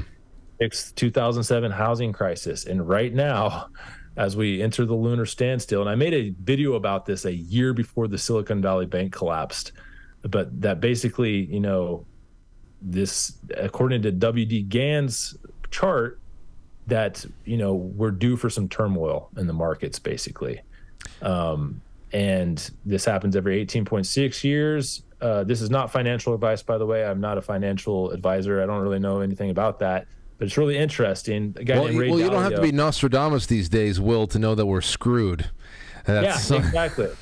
for, for sure, because you core. This isn't the only cycle that's going on, bro. I'm sure you're familiar with like the fourth turning. Oh yeah. Or, you know, this is all coming ahead. You know, as we're entering this lunar standstill, and to me, it's just interesting. Uh, a guy named Ray Dalio, one of the most uh, successful investors of all time. I think he's worth 40 billion uh, he has he doesn't call it 18.6 years. He says, "Oh, the 18 year credit debt cycle," but and he never acknowledges that it's like you know it's following the lunar standstill cycle. Hmm. Um, but you know his bets are placed, um, and so once again, this doesn't necessarily mean it's a stock market collapse. It could be a dollar in, uh, inflation, right? Some type of economic, um, you know, reset or not reset. Sorry, some type of economic downfall, one way or the other. So don't place your bets on whether the moon's going to rise through these two pillars or not. Right. It's just really interesting. And you can read about the lunar standstill rising between the pillars at Chimney Rock, Colorado on online. I have a video about it that really goes into this detail. And I just thought it was super cool. Um, and we'll see what happens. And then, sure enough, though, as we entered the lunar standstill just last year, that spring, what happens to the Silicon Valley Bank, right? Right. Uh, the repo market, the credit debt, you know, the credit swaps in the repo market were hitting all time highs. Credit Suisse uh, was, uh, you know, about to implode if they didn't get bailed out. I mean, there's all kinds of crazy things that kind of got kicked down the road a little further. And this is like a broad period between like 2023, the, like if you look at WD Gann's chart, between 2023 and 2026 uh, he thinks like something's going to happen. Yeah, Whether or not happens, or maybe it's already happened, who knows? Uh, and, know. and of course, the one of the biggest questions of them all, Will, is how long when we talk about when we talk about stories that are this old, when we have theories and and you, the anything that you bring back from these ancient sites. Now, everything is ancient. We've said the ancient world is all around us. It's not just in Europe. Uh, you know, it's not just in Africa and all these places. It's it's the entire planet is as old as it is anywhere else. It's really where is there evidence of humans leaving something behind, and how far back does it go? I mean, you you uh, some of your work goes back in dealing with um, with with sites and with uh, and with relics that could be somewhere in the range of hundreds of thousands of years sometimes that in itself would be too much for some people to, to consider uh, because there's there's plenty of debate these days on just how old the earth is uh, interestingly enough. But one of the biggest questions of them all is really how long is it going to take before what we believe to be the apex of human achievement is nothing more than ruins as well. You know, whether it be a consequence of political folly or the flipping of the poles. Uh, there's just there's so much to consider, and everything that we we dabble with that is so far in the past was at one point as good as it ever was. You know. Oh yeah. That's just the that's the incredible thing in dealing with these uh, these timelines and and trying to understand you know what it is trying to you know poke through that veil and, and grab some information from a world that is very hard to access yeah i think it's randall carlson that you know who randall carlson yeah. is he he he says there's been like i can't remember it's like at least 10 uh extinction level events in the last 200000 years like that's not that that's not that long ago, right? Um, Ten, maybe it's even more. Like it's going to happen again, right? We're not special. Uh, we go through asteroid belts all the time. Uh, the sun does flare. Um, the poles do shift. Now, a lot of people think the poles shift every you know millions of years. Some people think they shift more often than that. Um, I don't know on all that. I just know that this world is chaos.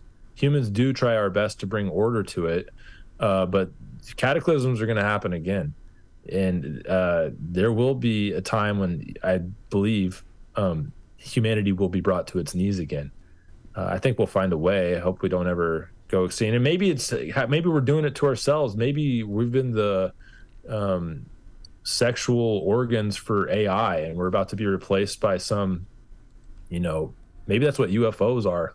Maybe they've been slowly getting us to create this AI thing that they they're using just to you know take over the entire universe. I don't hmm. know, um, but you know this is a blip in time uh, Homo sapiens have been around for, they're starting to push it back to like 300, 400,000 years. For any young Earth creationists out there, by the way, uh, totally got a lot of respect for y'all. I actually believe in something, what I like to term the new Earth. Um, I don't know. I think a lot of young Earth creationists and the evidence, that they use, um, I think they're getting it maybe confused with uh, these cataclysms that happen that really do bring systematic change to the face of the earth, to the geology of the earth. You know, a lot of young earth creationists think that the earth is 6,000 years, some think it's 12,000 years. Well, there's decent evidence that there was cataclysms happening 6,000 and 12,000 years ago, right? If you've ever heard of like the Taurid meteor shower, um, there's all kinds of stuff that was happening that could have displaced the geology to make it seem like that. And uh, for anybody that is a young Earth creationist out there, if I'm wrong about that, let me know. I'm always open minded. Holler at me. I want to hear it. But yeah, all that stuff can happen again and it will happen again. And um, in my opinion, I don't know if there's much we can do about it other than maybe get right with God, right? So. Oh yeah. Well, well let me ask you then about uh, about the, the, though that uh, cyclical uh, great reset. You want to talk about the greatest of resets? That that is what you're referencing right there. Um, have you looked into any of the theories about where the Garden of Eden actually was? Some some people say it was in Iraq, Iran, so that that whole area like Mesopotamia. Um, but there are even those who theorize that it was in Florida or in Missouri. Uh, what do you think about that? I don't know. Is it the uh, man? I might get laughed at for this. Is it the Mormons that believe that it's Missouri? Uh, pro- well, probably. I, I don't know too much about. I just know that I just know that there are there are some people who believe that possible locations for for Eden is in yeah. here. Yeah. Um. So first of all, I do consider myself like a Christian in like a, a very cultural way, uh, but I don't know how much of the Old Testament I take as like um, literal translations. Some of it probably is. Like there's probably some of those stories are like real translations, and also it's translations through their worldview and their ethos, right? Compared to ours, which is completely maybe even diminished compared to theirs. So there's a lot of things that are lost in translation. So the Garden of Eden, for all I know, could be a metaphor. Um, you know, I, am not exactly sure on that. And you know, is the Garden of Eden talking about a story of like the new world, like I was talking post cataclysm, or is it talking literally about the first humans? Is it talking about some type of, you know, genetic manipulation uh, that happened to us? I don't know. That's a good question. Um, uh, I really truly don't know. But I've heard those stories. I've heard, and I believe it's the the Mormon Church, if I'm correct, or at least part of them that thought or thinks that Missouri was the Garden of Eden. Was the place? Okay, sounds good. Sounds good. Yeah, because I know I know I didn't know uh, it could be very well could be the the Mormons, but I knew that there was Florida and I knew that there was Missouri. I I know, yeah, definitely. Um, but as far as which one it is, if if any at all, I no, I don't know that either. Um, I guess. Uh, well, I, I, one more thing. Now that we're now that we're poking holes in plenty of rabbit holes here, um, expanding Earth. What do you think about it? We're talking about underground underground civilizations. There's plenty to be said about Hollow Earth theory. I've done a lot of that on the show with uh, with guests, and um, I mean, it's when it comes to underground civilizations that the reasons for that will vary from ice age survival myths to alien encampments that have always been here and and uh, and have been uh, kept under seal uh, whether that be underwater or just deep underground. Then there's expanding Earth, that the Earth is actually expanding, it's becoming bigger. Uh, of course, there's flat Earth, but I don't know where, where do you are you where are you on the, the shape and the scope of the Earth? Yeah, I'm I'm not a flat earther. Um, this I do trust the uh, I'm I am a sheeple when it comes to the the um, shape of the actual earth but expanding earth is something i haven't heard of before. And like bro like knowledge dropped me. Like i got to hear about this. Like tell me what expanding earth is and i'll i'll give any insight maybe that you know first comes to mind. That sounds incredible. Well here's a little something i i have from 2014 that i had uh, bookmarked and it's from scientific american uh, expanding Earth, the prevailing geological model of the early 19th century was characterized by an almost static Earth, maybe slowly cooling and shrinking, until the molten interior would eventually be completely frozen and solidified. Um, but however, the beginning of the 20th century, collected evidence suggested that Earth's crust was quite more mobile, both in horizontal yeah. and vertical directions than previously thought. In 1956, László um, professor at Geophysical Institute of um, the Eötvös University in Budapest, uh, based on variations of the sea level in the geological past, proposed that the Earth was slowly and constantly growing. According to his reconstruction, today's continents are the remnant or the remains of the ancient crust of a smaller planet, surrounded by a by younger rocks generated along fractures at the mid-ocean ridges. He explained the uh, the supposed increasing volume of our planet by modifications of mineral phases in the Earth's interior, as minerals are known to change the crystal structure in relation to changing heat and pressure. Even stranger explanation was suggested by German physicist Pascal Jordan in 1966. The expanding Earth was uh, imputable to the general dilation of the space-time continuum. Most work on there's only there's only two more sentences left.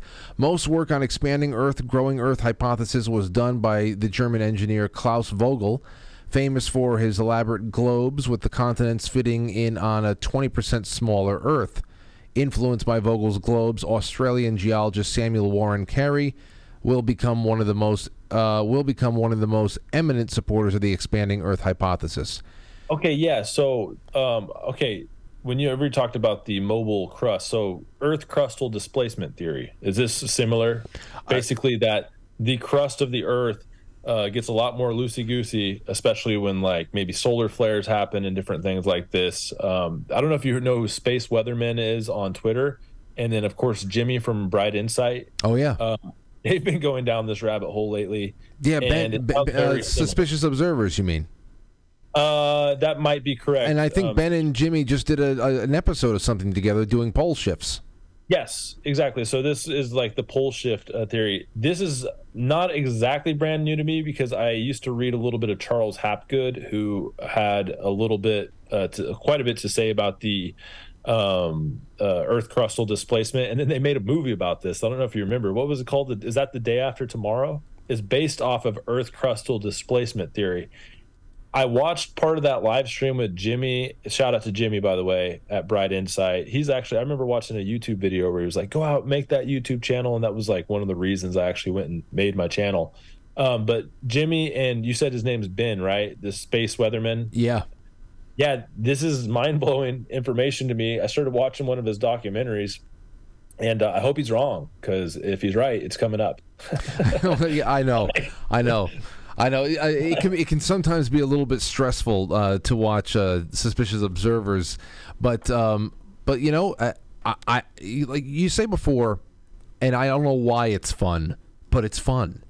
fun. I, I don't know why it's fun. Uh, well, what you're talking about, digging into, digging in deep to try to find some kind of answer for all of, uh, history's, you know, biggest burning questions uh, it, it's fun to open up your mind and, and, and just say what if, especially when there's nothing else left behind to really fill in the gaps. And I know that it's not good to just uh, to just uh, speculate all the time, but every once in a while it's a good mental exercise.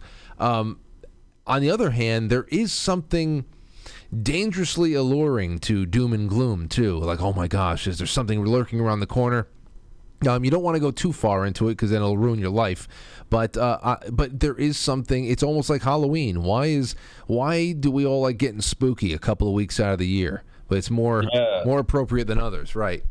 Yeah, man. I use I'm I'm actually like completely sober these days. I don't even drink caffeine. I haven't had a drop in years. I haven't had a joint in years. But I used to smoke a lot of weed just so I could freak myself out. Get on YouTube and just freak myself out, right? Like it's fun. Like when I was in college, I'd be reading about this stuff and I'd be like, "Oh my goodness," you know.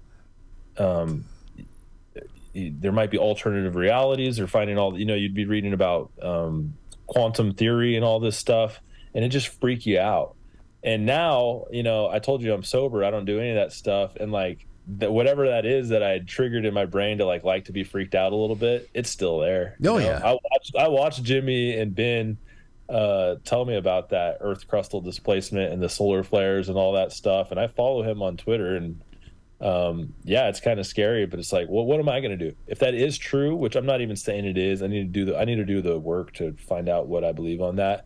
But if that is true, like, what are we going to do? You just gotta. Um, and I kind of like that about that Ben guy. I noticed on Twitter he still goes into the gym and works out and like lives his best life, and he is fully bought in. He thinks by like 2040, like we're done, right? Like, um, and so what what more can you do than jump in the river and just like put your feet up and float? You know? Yeah, man. like. Yeah, well, well, what you're describing right there is curiosity. You know, when you when you were when you were getting high, um, it, it it wasn't the weed that was making you. cu- You're a curious person. Um, the the only thing is that when once you are starting to do some research sober, and you're feeding that curiosity, what you will do is you will find yourself um, you'll find yourself identifying things that are a lot more yo there's something to this instead of you know when sometimes when you're high you think every thought that you have is like the it's it I, I just figured the world out you write it down you wake up the next morning you're like what the fuck was i talking about Yeah, you know I remember that. yeah like th- th- that happens a lot when you get stoned and you all of a sudden you think you're a philosopher king and Yeah. uh but but then but then you realize you know the real thing that was at work for you was your curiosity and and and you're just uh you're just working that angle unencumbered by anything else so that's what makes it even more so alluring after a while there too when you realize yo there's actually something to this and i uh you know connecting some dots and there's there's other things you have to use to moderate yourself at that point because you can still fly off the handle Yeah, for sure. You know, and like uh, at the end of the day, like there. Here's the other thing. I'm sure every epic and era and generation of people have maybe thought this in some way, but it kind of does feel like the end, doesn't it? Like it kind of feels like we're like maybe not in our lifetime, but like we're getting close, right? Are we gonna make it to? Th- are we gonna make it to the year three thousand? Like really? Like you know what I mean? Yeah. It does. It feels weird right now. There's too many nuclear weapons in the world. We got this thing called AI coming. Uh, and maybe none of that even matters because according to Ben from spaceweatherman.com, uh, like we're about to get fried by the sun. The poles are going to shift, and a tidal wave is going to sweep over the entire Earth. And like, you know, so there's a bunch of things. I'm not saying I believe that necessarily. I got to do the work before I know what I believe. Uh, but you know, what can you do? Praise God, right? Like Praise that's all God. you can do. So Well, Will, this has been a gr- this has been a great time hanging out with you, man. And I, I'm sure it's going to be the, the first of many. And uh, please let everybody know. I actually just got a, a message from my my uh, studio, my network's executive producer, uh, Abe, and he just said that uh, tonight's Rabbit Hole. Wednesday, Rabbit Hole Wednesdays on QuiteFrankly.tv will do the incredible History Enigmatic North American series. It will include ti- uh, a ticker reminder, uh, folks, to subscribe to Incredible History for more, and we'll uh, we'll make sure that we play that the uh, the refugees from Atlantis video as well, since we didn't mo- notice it uh, since you brought it up tonight. But aside from that, we'll let everybody know what the best place is to go and find you, follow you. I have your link tree um, hyperlink in the description of this episode, so there's that. But what do you prefer people go to right now? Yeah, go check me out on YouTube, Instagram, and Twitter. At Incred History on all of them is my tag. My name is Incredible History. My name is personally, I'm Will. I'm from Kansas, uh, and I, I've been, I, I'm the one man show at Incredible History. So go check that out. YouTube um, is where my longer form content is. Twitter, you can see some of my daily musings that are going on inside my head. I don't know if musings is a word, but Instagram, I'm popping out some reels and on YouTube as well. Little one minute reels that are kind of fun. Um, I got several of those. I've been doing three or four of those a week, so go check those out. Well, you're doing great, man, and I'm glad that we got you on, and uh, we'll talk next time. Hey, I appreciate you having me on, Frank. I'm a big fan of the show, and uh, much love to you and your viewers. But I appreciate it. Well, now you're part of the show, so you can be equally happy as I am. Thank you, man. Anytime. Take care. There you go. There is Will from Incredible History. Uh, it is 8:34. We'll take a really quick break. Just the intermission. Come back. Super chats, calls, and uh, we'll wrap this one up. Wednesday is almost in the books. Be right back. It's intermission time, folks. Time out to press the like button. Thank you. Ladies and gentlemen.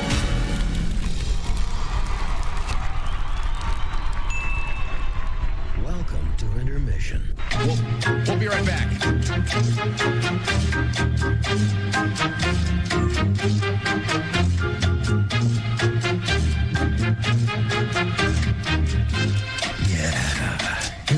intermission.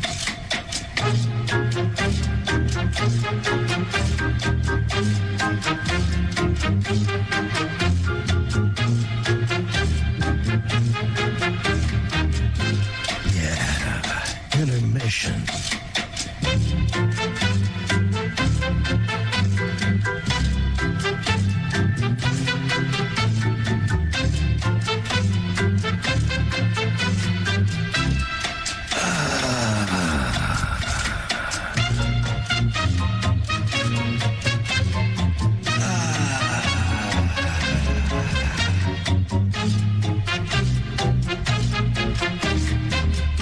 We're now entering, quite frankly. Quite frankly. Quite frankly. Quite frankly. Quite frankly.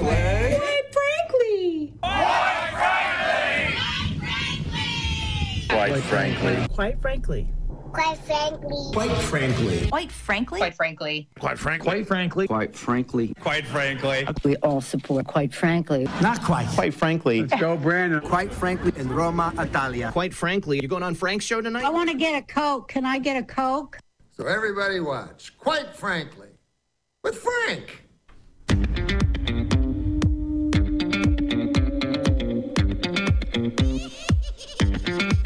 Quite frankly.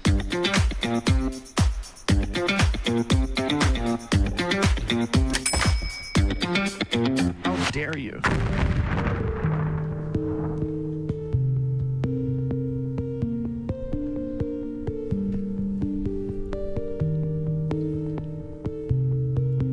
We are back. We are back. We're back. I like that. Well, there's plenty to do. Plenty to do with Will in the future. There's going to be Atlantis nights. We haven't even touched UFOs or anything like that. Tremendous. And even whatever is not in his book, you can tell that's a curious mind, and um, and I'm glad that we we had him we had him on. All right, let's get into the super chats and we're going to open up the lines. 914 200 0269. Jump on with me. Let me know what you think. Uh, there's really been only one topic tonight, so try to keep it on there. A, uh, you know, let me let me know what you're thinking about. Have you ever been to an ancient site? Have you ever come to a conclusion, a startling conclusion about human origins or anything like that? Just w- anything that has been inspired, any remembrance or experience that's been inspired by tonight's topic, please, by all means, join us. And we're going to have a little bit of a marathon of in, of incredible history videos on Rabbit Hole Wednesday right after this. Jay Britt says, Hey Frank, I really like Will. Get him back. You're the best. Wow. Thank you, Jay. What a very generous tip right there. And thank you, Will, again, for coming on. Don't worry, he'll be back. We'll figure it all out. Katie Sky. What's going on, Katie? Says hi, Frank and Frankly's. Just saying hi. Well, I'm glad you stopped by. Adam W. Adam says all of my phone's government notifications were off, and I still got the emergency warning today. Only two things will fix this invasion of privacy: tar and feathers. P.S. Taxation is theft. You're right. Taxation is is theft, and I don't know why anybody thought putting their phone off or in a Faraday cage was going to stop the message from coming in. Haven't you turned your phone off? Any phone that you've owned over the last 20 years? and then turned it back on, what happens? You get notifications for every every uh, uh, Nextel message, every text, all the all the messages that came through on your beeper. I mean, it it was going to be waiting for you. So I don't know what everybody was trying to avoid. Um, I know that there was a there's quite a few people that got the the emergency broadcast system uh, text message in different languages. You know, which language did you get? We've got a speaking of Tower of Babel, we've got a Tower of Babel thing going on right now in this country, all by design. So I'm not shocked that uh, everyone is getting foreign languages and stuff. That would that would be my luck. Imagine that this was all legitimate and there is a real emergency one day and the feds send me a warning in Swahili because their diversity program went went crazy. The DEI uh, uh, the DEI protocols they just went nuts. There was an actual emergency and everybody got a message in Swahili. I can see that happening. Stowe Stoop says, excellent guest tonight, Frank, as is the usual with quite frankly. Thank you, sir. Great, great hump day. Thank you, Christos.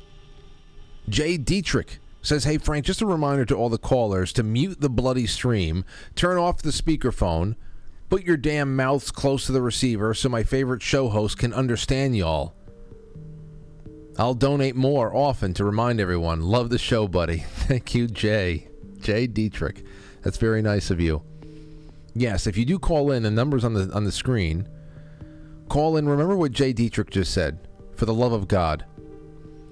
Hello, Kitty SKS says hi. Quite frankly, I just wanted to let you know I received three Amber alerts from the elusive FEMA emergency broadcast today. WTF? Since when does FEMA do Amber alerts? Amber alerts? No, an actual Amber Alert, or are you just calling the EMS test today an Amber Alert? Because I get Amber uh, Amber Alerts from time to time as well, but I thought those are those are all state generated, and I never saw FEMA attached to that. Hold on, let me let me see. Does FEMA do barbecues Amber Alerts? An emergency alert test today sounded on all U.S. cell phones, TV, and radio. Uh, FEMA's National Emergency Alert System test. That was FEMA. But, okay, I'm going to just put FEMA Amber alerts. Why hundreds of millions of people just got a FEMA national? No. Well, uh, nothing's bouncing back right now. I don't think I ever remember FEMA being part of an Amber Alert locally. So, but you know, after today, and this is not the first test too. I mean, they, they tested a emergency alert system text message thing under the the uh, the, the Trump administration. So, Smitty says, Congratulations to the Texas Rangers on their playoff series win against the Tampa Bay Rays. Oh, did they go through? Did they push through? Good. To hell with the Rays. Good for the Texas Rangers. Good for the Texas Rangers. All right, let's see what else we have here. A national alert. This was sent to me. This is from AK. This is from AK in the Gilded chat room. FEMA is part of that test. Amber Alert is only for missing children. Okay, yeah, yeah, no, Amber Alerts for missing. ch- I, that's what I'm saying. I did not know. I never saw FEMA as being part of Amber Alerts. I thought that was more state generated. But as far as the national alert, I got that today. Lauren and I got it th- at the same time. So, 914-200-0269. You let me know what you think about that. We did expanding Earth theory tonight. Here's a little something I grabbed. It's uh Appalach Appalachiocola. Appalachiocola bluffs and ravines. This is down in in Florida. The Garden of Eden is one of the best known parts of the book of Genesis after he created the heavens and the earth and the earth. The plants and the animals, God created man. The first man was named Adam. And as a place for him to live, God created a magnificent garden. The Garden of Eden was watered by a river that flowered from four headwaters. Uh, one of these came from the land where there was gold. The second wound through the land of Cush. The third was the Tigris. The fourth was the Euphrates. Because God did not think it was good for Adam to be lonely, he created a woman named Eve to live in the garden as well. Adam was warned, however, that he was not to eat from the tree of knowledge of good and evil. If he did, he would die. What happens next is well known. But it has long been assumed that the Garden of Eden was somewhere in modern day Iraq. The Tigris and Euphrates rivers still flow there, and the region has long since been called the cradle of civilization. A more controversial theory, however, holds that the garden was nowhere near the Middle East. This theory was first advanced by Bristol res- resident E. E. Callaway and places the Garden of Eden on Florida's Appalachia- Apalachicola River. For Callaway, this theory was not just a flight of fancy. The Apalachicola is fed by four primary tributaries or heads, exactly like the river described in the book of Genesis. In addition, some of the rarest plants in the world grow along the bluffs and steep head ravines. On the east side of the river between the Bristol and uh, Chattahoochee. Among these, both the Florida Torreya and the Florida yew. The Florida, the Torreya was officially discovered by the botanist Hardy Bryan Croom during the 1820s and named for Dr. John Torrey, a famed naturalist of the time. Locals have long called the stinking cedar, the cedar, sorry, for the strong odor it emits when it is bruised. They also believe is the famed gopher wood from which Noah built the ark. This legend, of course, added strength to Callaway's theory that he had found the Garden of Eden in Florida. So, the site identified by E. E. Callaway as the Garden of Eden is protected today as a part of the Nature Conserv- uh, Conservancy Conservancy's Apalachicola Bluffs and uh, Ravines Preserve, accessible via Garden of Eden Road. The preserve has paid tribute to the local legend by labeling a primary trail leading through the site as the Garden of Eden Trail. Be aware, though, this is not a walk for the faint of heart. Well, so, as far as the Missouri thing, it could be the Mormons. That sounds like it. Uh, it, it makes some logical sense. They'd be the one who did it. This is from Jimmy Cor- uh, Corsetti today. Speaking of uh, connectivity of the entire world and some kind of shared knowledge or maybe even consciousness. Take a look at this. He put out um, put out the question. He said, "Coincidence or lost ancient global connection?" And here's a side by side of a ziggurat like structure in Cambodia compared to Guatemala. And then again, Cambodia and Central America, Cambodia and Mexico. They can say it's not out of question that pyramid like, you know, step pyramid like figures uh, and, and, uh, things will be put together like this, but um, interesting to think about. And maybe one day we'll be able to expand on that with someone like Jimmy on the air. I love that. I would love to do a a round table and just sit back and, and hear everybody duke it out. That'd be wonderful, right? Okay. All right, over on Foxhole, Robert Sarnes, thank you. Paulie ninety three says, uh, "Did he say three nubs?" Yes, nubs. I know everybody got a little bit uh, a little bit aroused when we were talking about the nubs there for a little bit, especially the D Live chat and their their obsession with nipples. Sean Joe, thank you. Boys Blanc, thank you. And Doug Simmy says, "Great guest, Frank. I'm hope I'm glad that everybody liked it. I, I I want you all to like it." Here is one on the Rokfin. This one is from Janet. Janet Pettiton. What's going on, Janet? Janet says, "Hey Frank, my 10-year-old son. His name is Ethan Valentino Brown. What a badass name, Ethan Valentino Brown." And we watch your show almost every day. Ethan, I'm so sorry. I, the things that come out of my mouth sometimes. I always try to keep people like you in mind, young Ethan. Frank, I, I write myself notes, handwritten and otherwise. Be good. Be good. Be Uncle Frank. Think about all the little Ethans out there who need a role model. and uh, and and sometimes I just I lose control.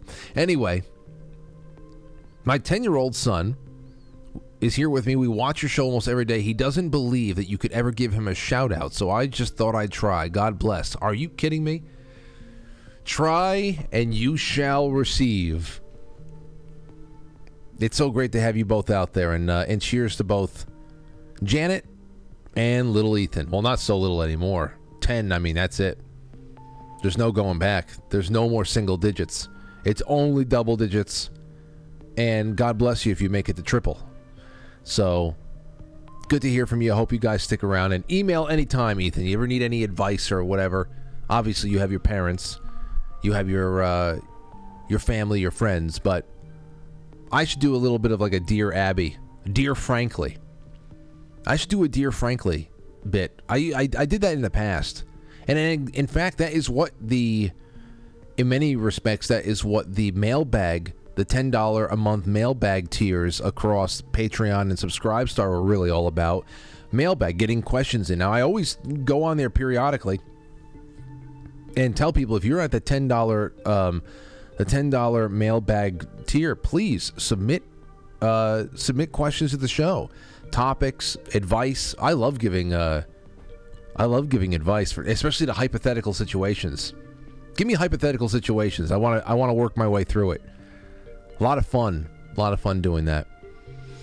All right, let's get on over to to Rumble. 925 Wild G says there are many time zones now.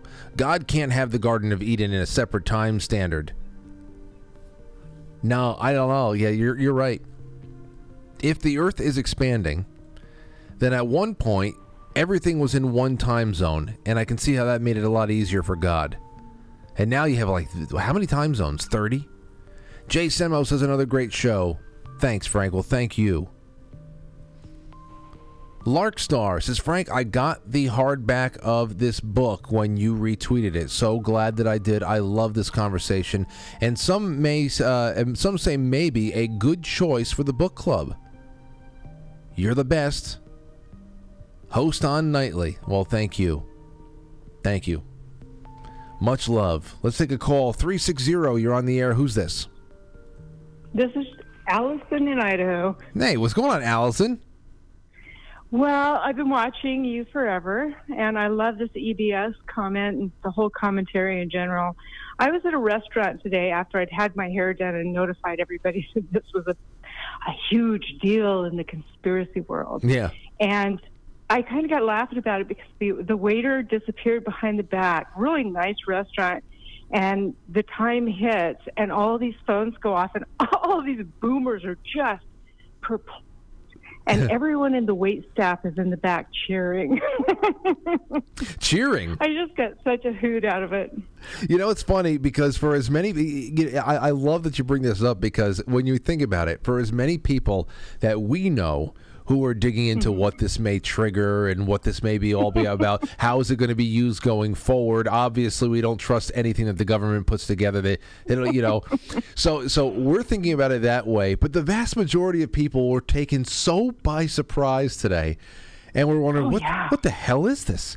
And then they squirreled it away, and, and and it's just a weird thing that happened to them today. You know, it- it's It uh, yeah. I, uh, we were probably some of the only people on the planet who were sitting there with bated breath, counting down to two o'clock. Well, based on the sound in the back of this restaurant, we were not the few. Okay. There were many, many people that were in on it. So they're I- waking up. I, I want to know. I want to know about what was going on in that. Uh, that you said it was in the kitchen. Yeah, well, the kitchen and the wait staff, you know, they kind of have the the area where they make up napkins. And, yeah, we were very close to the kitchen and the wait staff, and it was like night and day. We're looking at a group of more elderly, uh, you know, upper class. It's downtown, and all of a sudden, all these people, these older people, are pulling up their phones and looking terrified, and we could just hear the cheers. I mean, they. "Hurrah!" And when our waiter came out, I said, "That was amazing." Oh He's man. obviously a conspiracy theorist too, but boy, did we have a laugh over it. Well, you see, I want you know it's crazy right now. I want to I want to know who the waiter is. I want to know who the waiter is. I want to talk to the waiter and ask about what what the what the whole staff had been preparing for and and what they thought about. I want to know what the hell the staff was talking about in that back room now. You know, i- if I hear Yes, me i- too. if if if you're out there with everybody, all the the older crowd who's completely taken, uh, you know, taken by surprise, and they're a little bit, uh, you know, off put by their ringing phones constantly, and then you have this wait staff that is cheering wildly. I want to be in. I, for, I even if I don't know what the hell's going on, I want to be in that room. I want to be with the wait oh staff. yeah, That's great. Well, they probably thought that Trump had taken over the White House. Oh yeah, yeah. I, I- can you imagine that? They say, well, it's a Republican state. the emergency the emergency broadcast system is going to be testing its uh its new technology for text message and everything else at 2 p.m. today. We're like, all right, and the text message that gets out is that Trump has been reinstated and the military is. it's like, oh, fully. listen, I I would have had to tell, I would have had to call Will. Oh, the sorrow. Oh, listen, if that happened, debt clock crisis. if that happened at 2 p.m. today, the first person I would have to call up is Will from Incredible History and say, "Will, we're gonna we're gonna have to find you another date because there's not there's nothing else I'm talking Nothing about." Nothing you say is ever going to matter again. Everything is over. Let's pl- you know what, Will? I got another date for you in November. How's that sound? Anyway, well, thanks for the call. This was great. Yeah, great talking to you. Take care. All right, there you go, Idaho. Idaho, in the uh, that would have been great. Oh, but uh, but I can dream, can't I? Oh man, uh, please put me in charge of the emergency broadcast system text message. Put me in charge of the text message that can get sent out, please. Please. No one deserves that kind of power, so why not me? You know? It's not that's not appropriate for anybody to have control of. So why not me? Let's take a call from Hot Legs. What's going on, Hot Legs? I just want to tell you what I did with my phone today so you can never think of me the same way again. Okay, go ahead. I wrapped it in about a foot tall of aluminum foil and put it in my old refrigerator for an hour. when you say wait, wait, when you say a foot tall, are you talking about wrapping it over and over until there's like a, a, a Yeah. foot a, a, a foot Not, no, I'm kidding. Maybe about like four or five wraps. But Okay. Yeah, I was just like, screw it. Who's going to care? But I have to tell you. Okay, so it, it you went you went aluminum foil and it went into the refrigerator or into the m- microwave. An old refrigerator. Okay, that works as well as the have- microwave. Yeah, I don't have a Faraday. Yes, it works just as well. Okay, I didn't know that. I thought that the microwave was like the, the makeshift Faraday, but the the refrigerator works just as well. Okay, sounds good. okay, thank you. Yeah. Well, you know that's good. That's good. That's good to know because at least I know that if something like really, if we got to get into something, you know, like how in uh, that, oh my God, Indiana Jones four, when uh, Harrison Ford gets into the old Frigidaire lead uh, refrigerator, and that's how he survives the nuclear explosion at the bomb, the uh, the nuke town in in the the desert out there. He actually survived. Listen, I'm a big Indiana Jones fan. I don't remember that much about about the the fourth the fourth movie because it was just so ugh. This is oh man, but that's one of those moments where that's the beginning of the movie. Okay? he, he finds himself in a nuke town, in in a, in a town where you're you're, you're going to blow away structures just to be able to see what the effect of the bomb is on those structures. He finds himself in a nuke town. He puts himself into an old Frigidaire uh, refrigerator, and he gets blown, you know, a couple hundred yards away, but he he he stays shut and he's okay. I'm just, oh man, is this really what the whole movie's going to be? I mean, you can't start a movie off like that and have it be good. Just like it was over when, um, when I, I was already feeling uh, sick in my sick to my stomach in the Last Jedi, uh, episode eight. You know, episode seven. I know it was a little it was a you know carbon copied. You can tell that there's the fan service, and but there was uh, there was opportunity for Disney to do something with what they built in in episode seven. But episode eight, it was starting off not good, not good, and then uh, and then Princess Leia pulls a, a flies through space like Mary Poppins, and I we we all looked at each other and we started laughing, and that was it.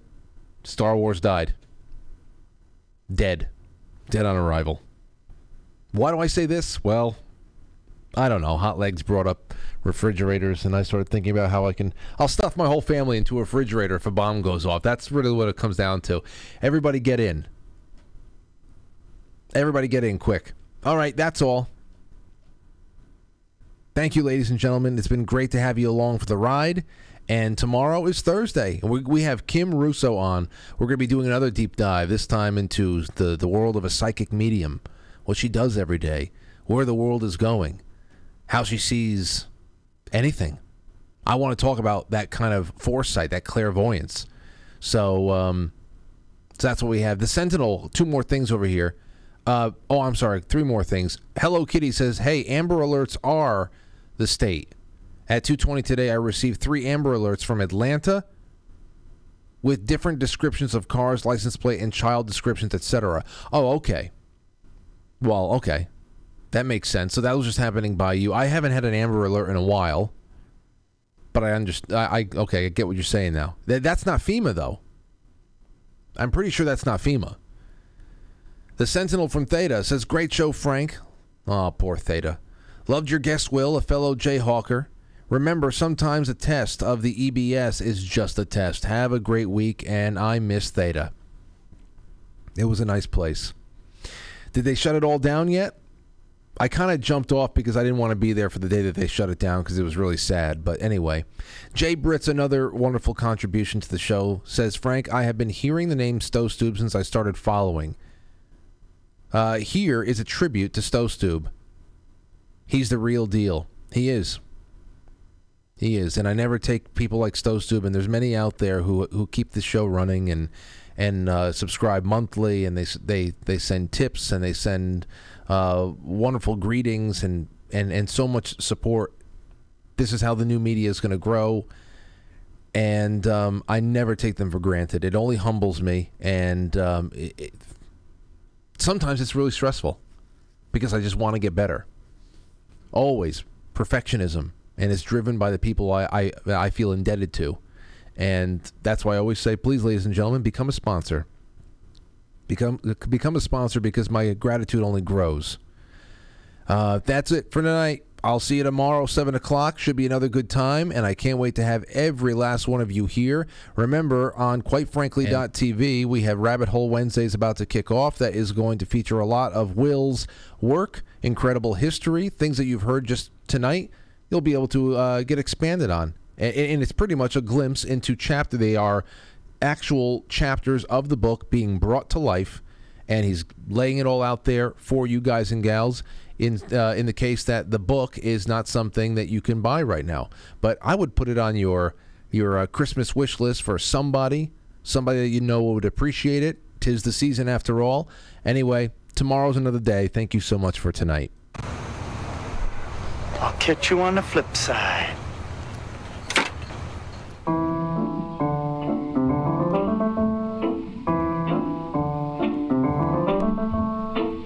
Quite frankly, is filmed before a live studio audience. Now, our super chatter, starting with Jay Britz, the Sentinel, Hello Kitty, Jay Britz, KT Sky, Adam W, Stostube, Jay Dietrich, and Hello Kitty and Smitty. Thank you guys so much. Thank you, Larkstar. Thank you to Jay Semo. Thank you to Wild G. There's many of you out there who uh, support the show in multitudes of ways every day. Thank you for being out there. Even if you're just sending really nice uh, feedback and emails, be a part of the experience. That's what makes it roll. See you soon. And, uh, and again, shout out to Janet and little Ethan Valentino Brown. Until tomorrow, guys.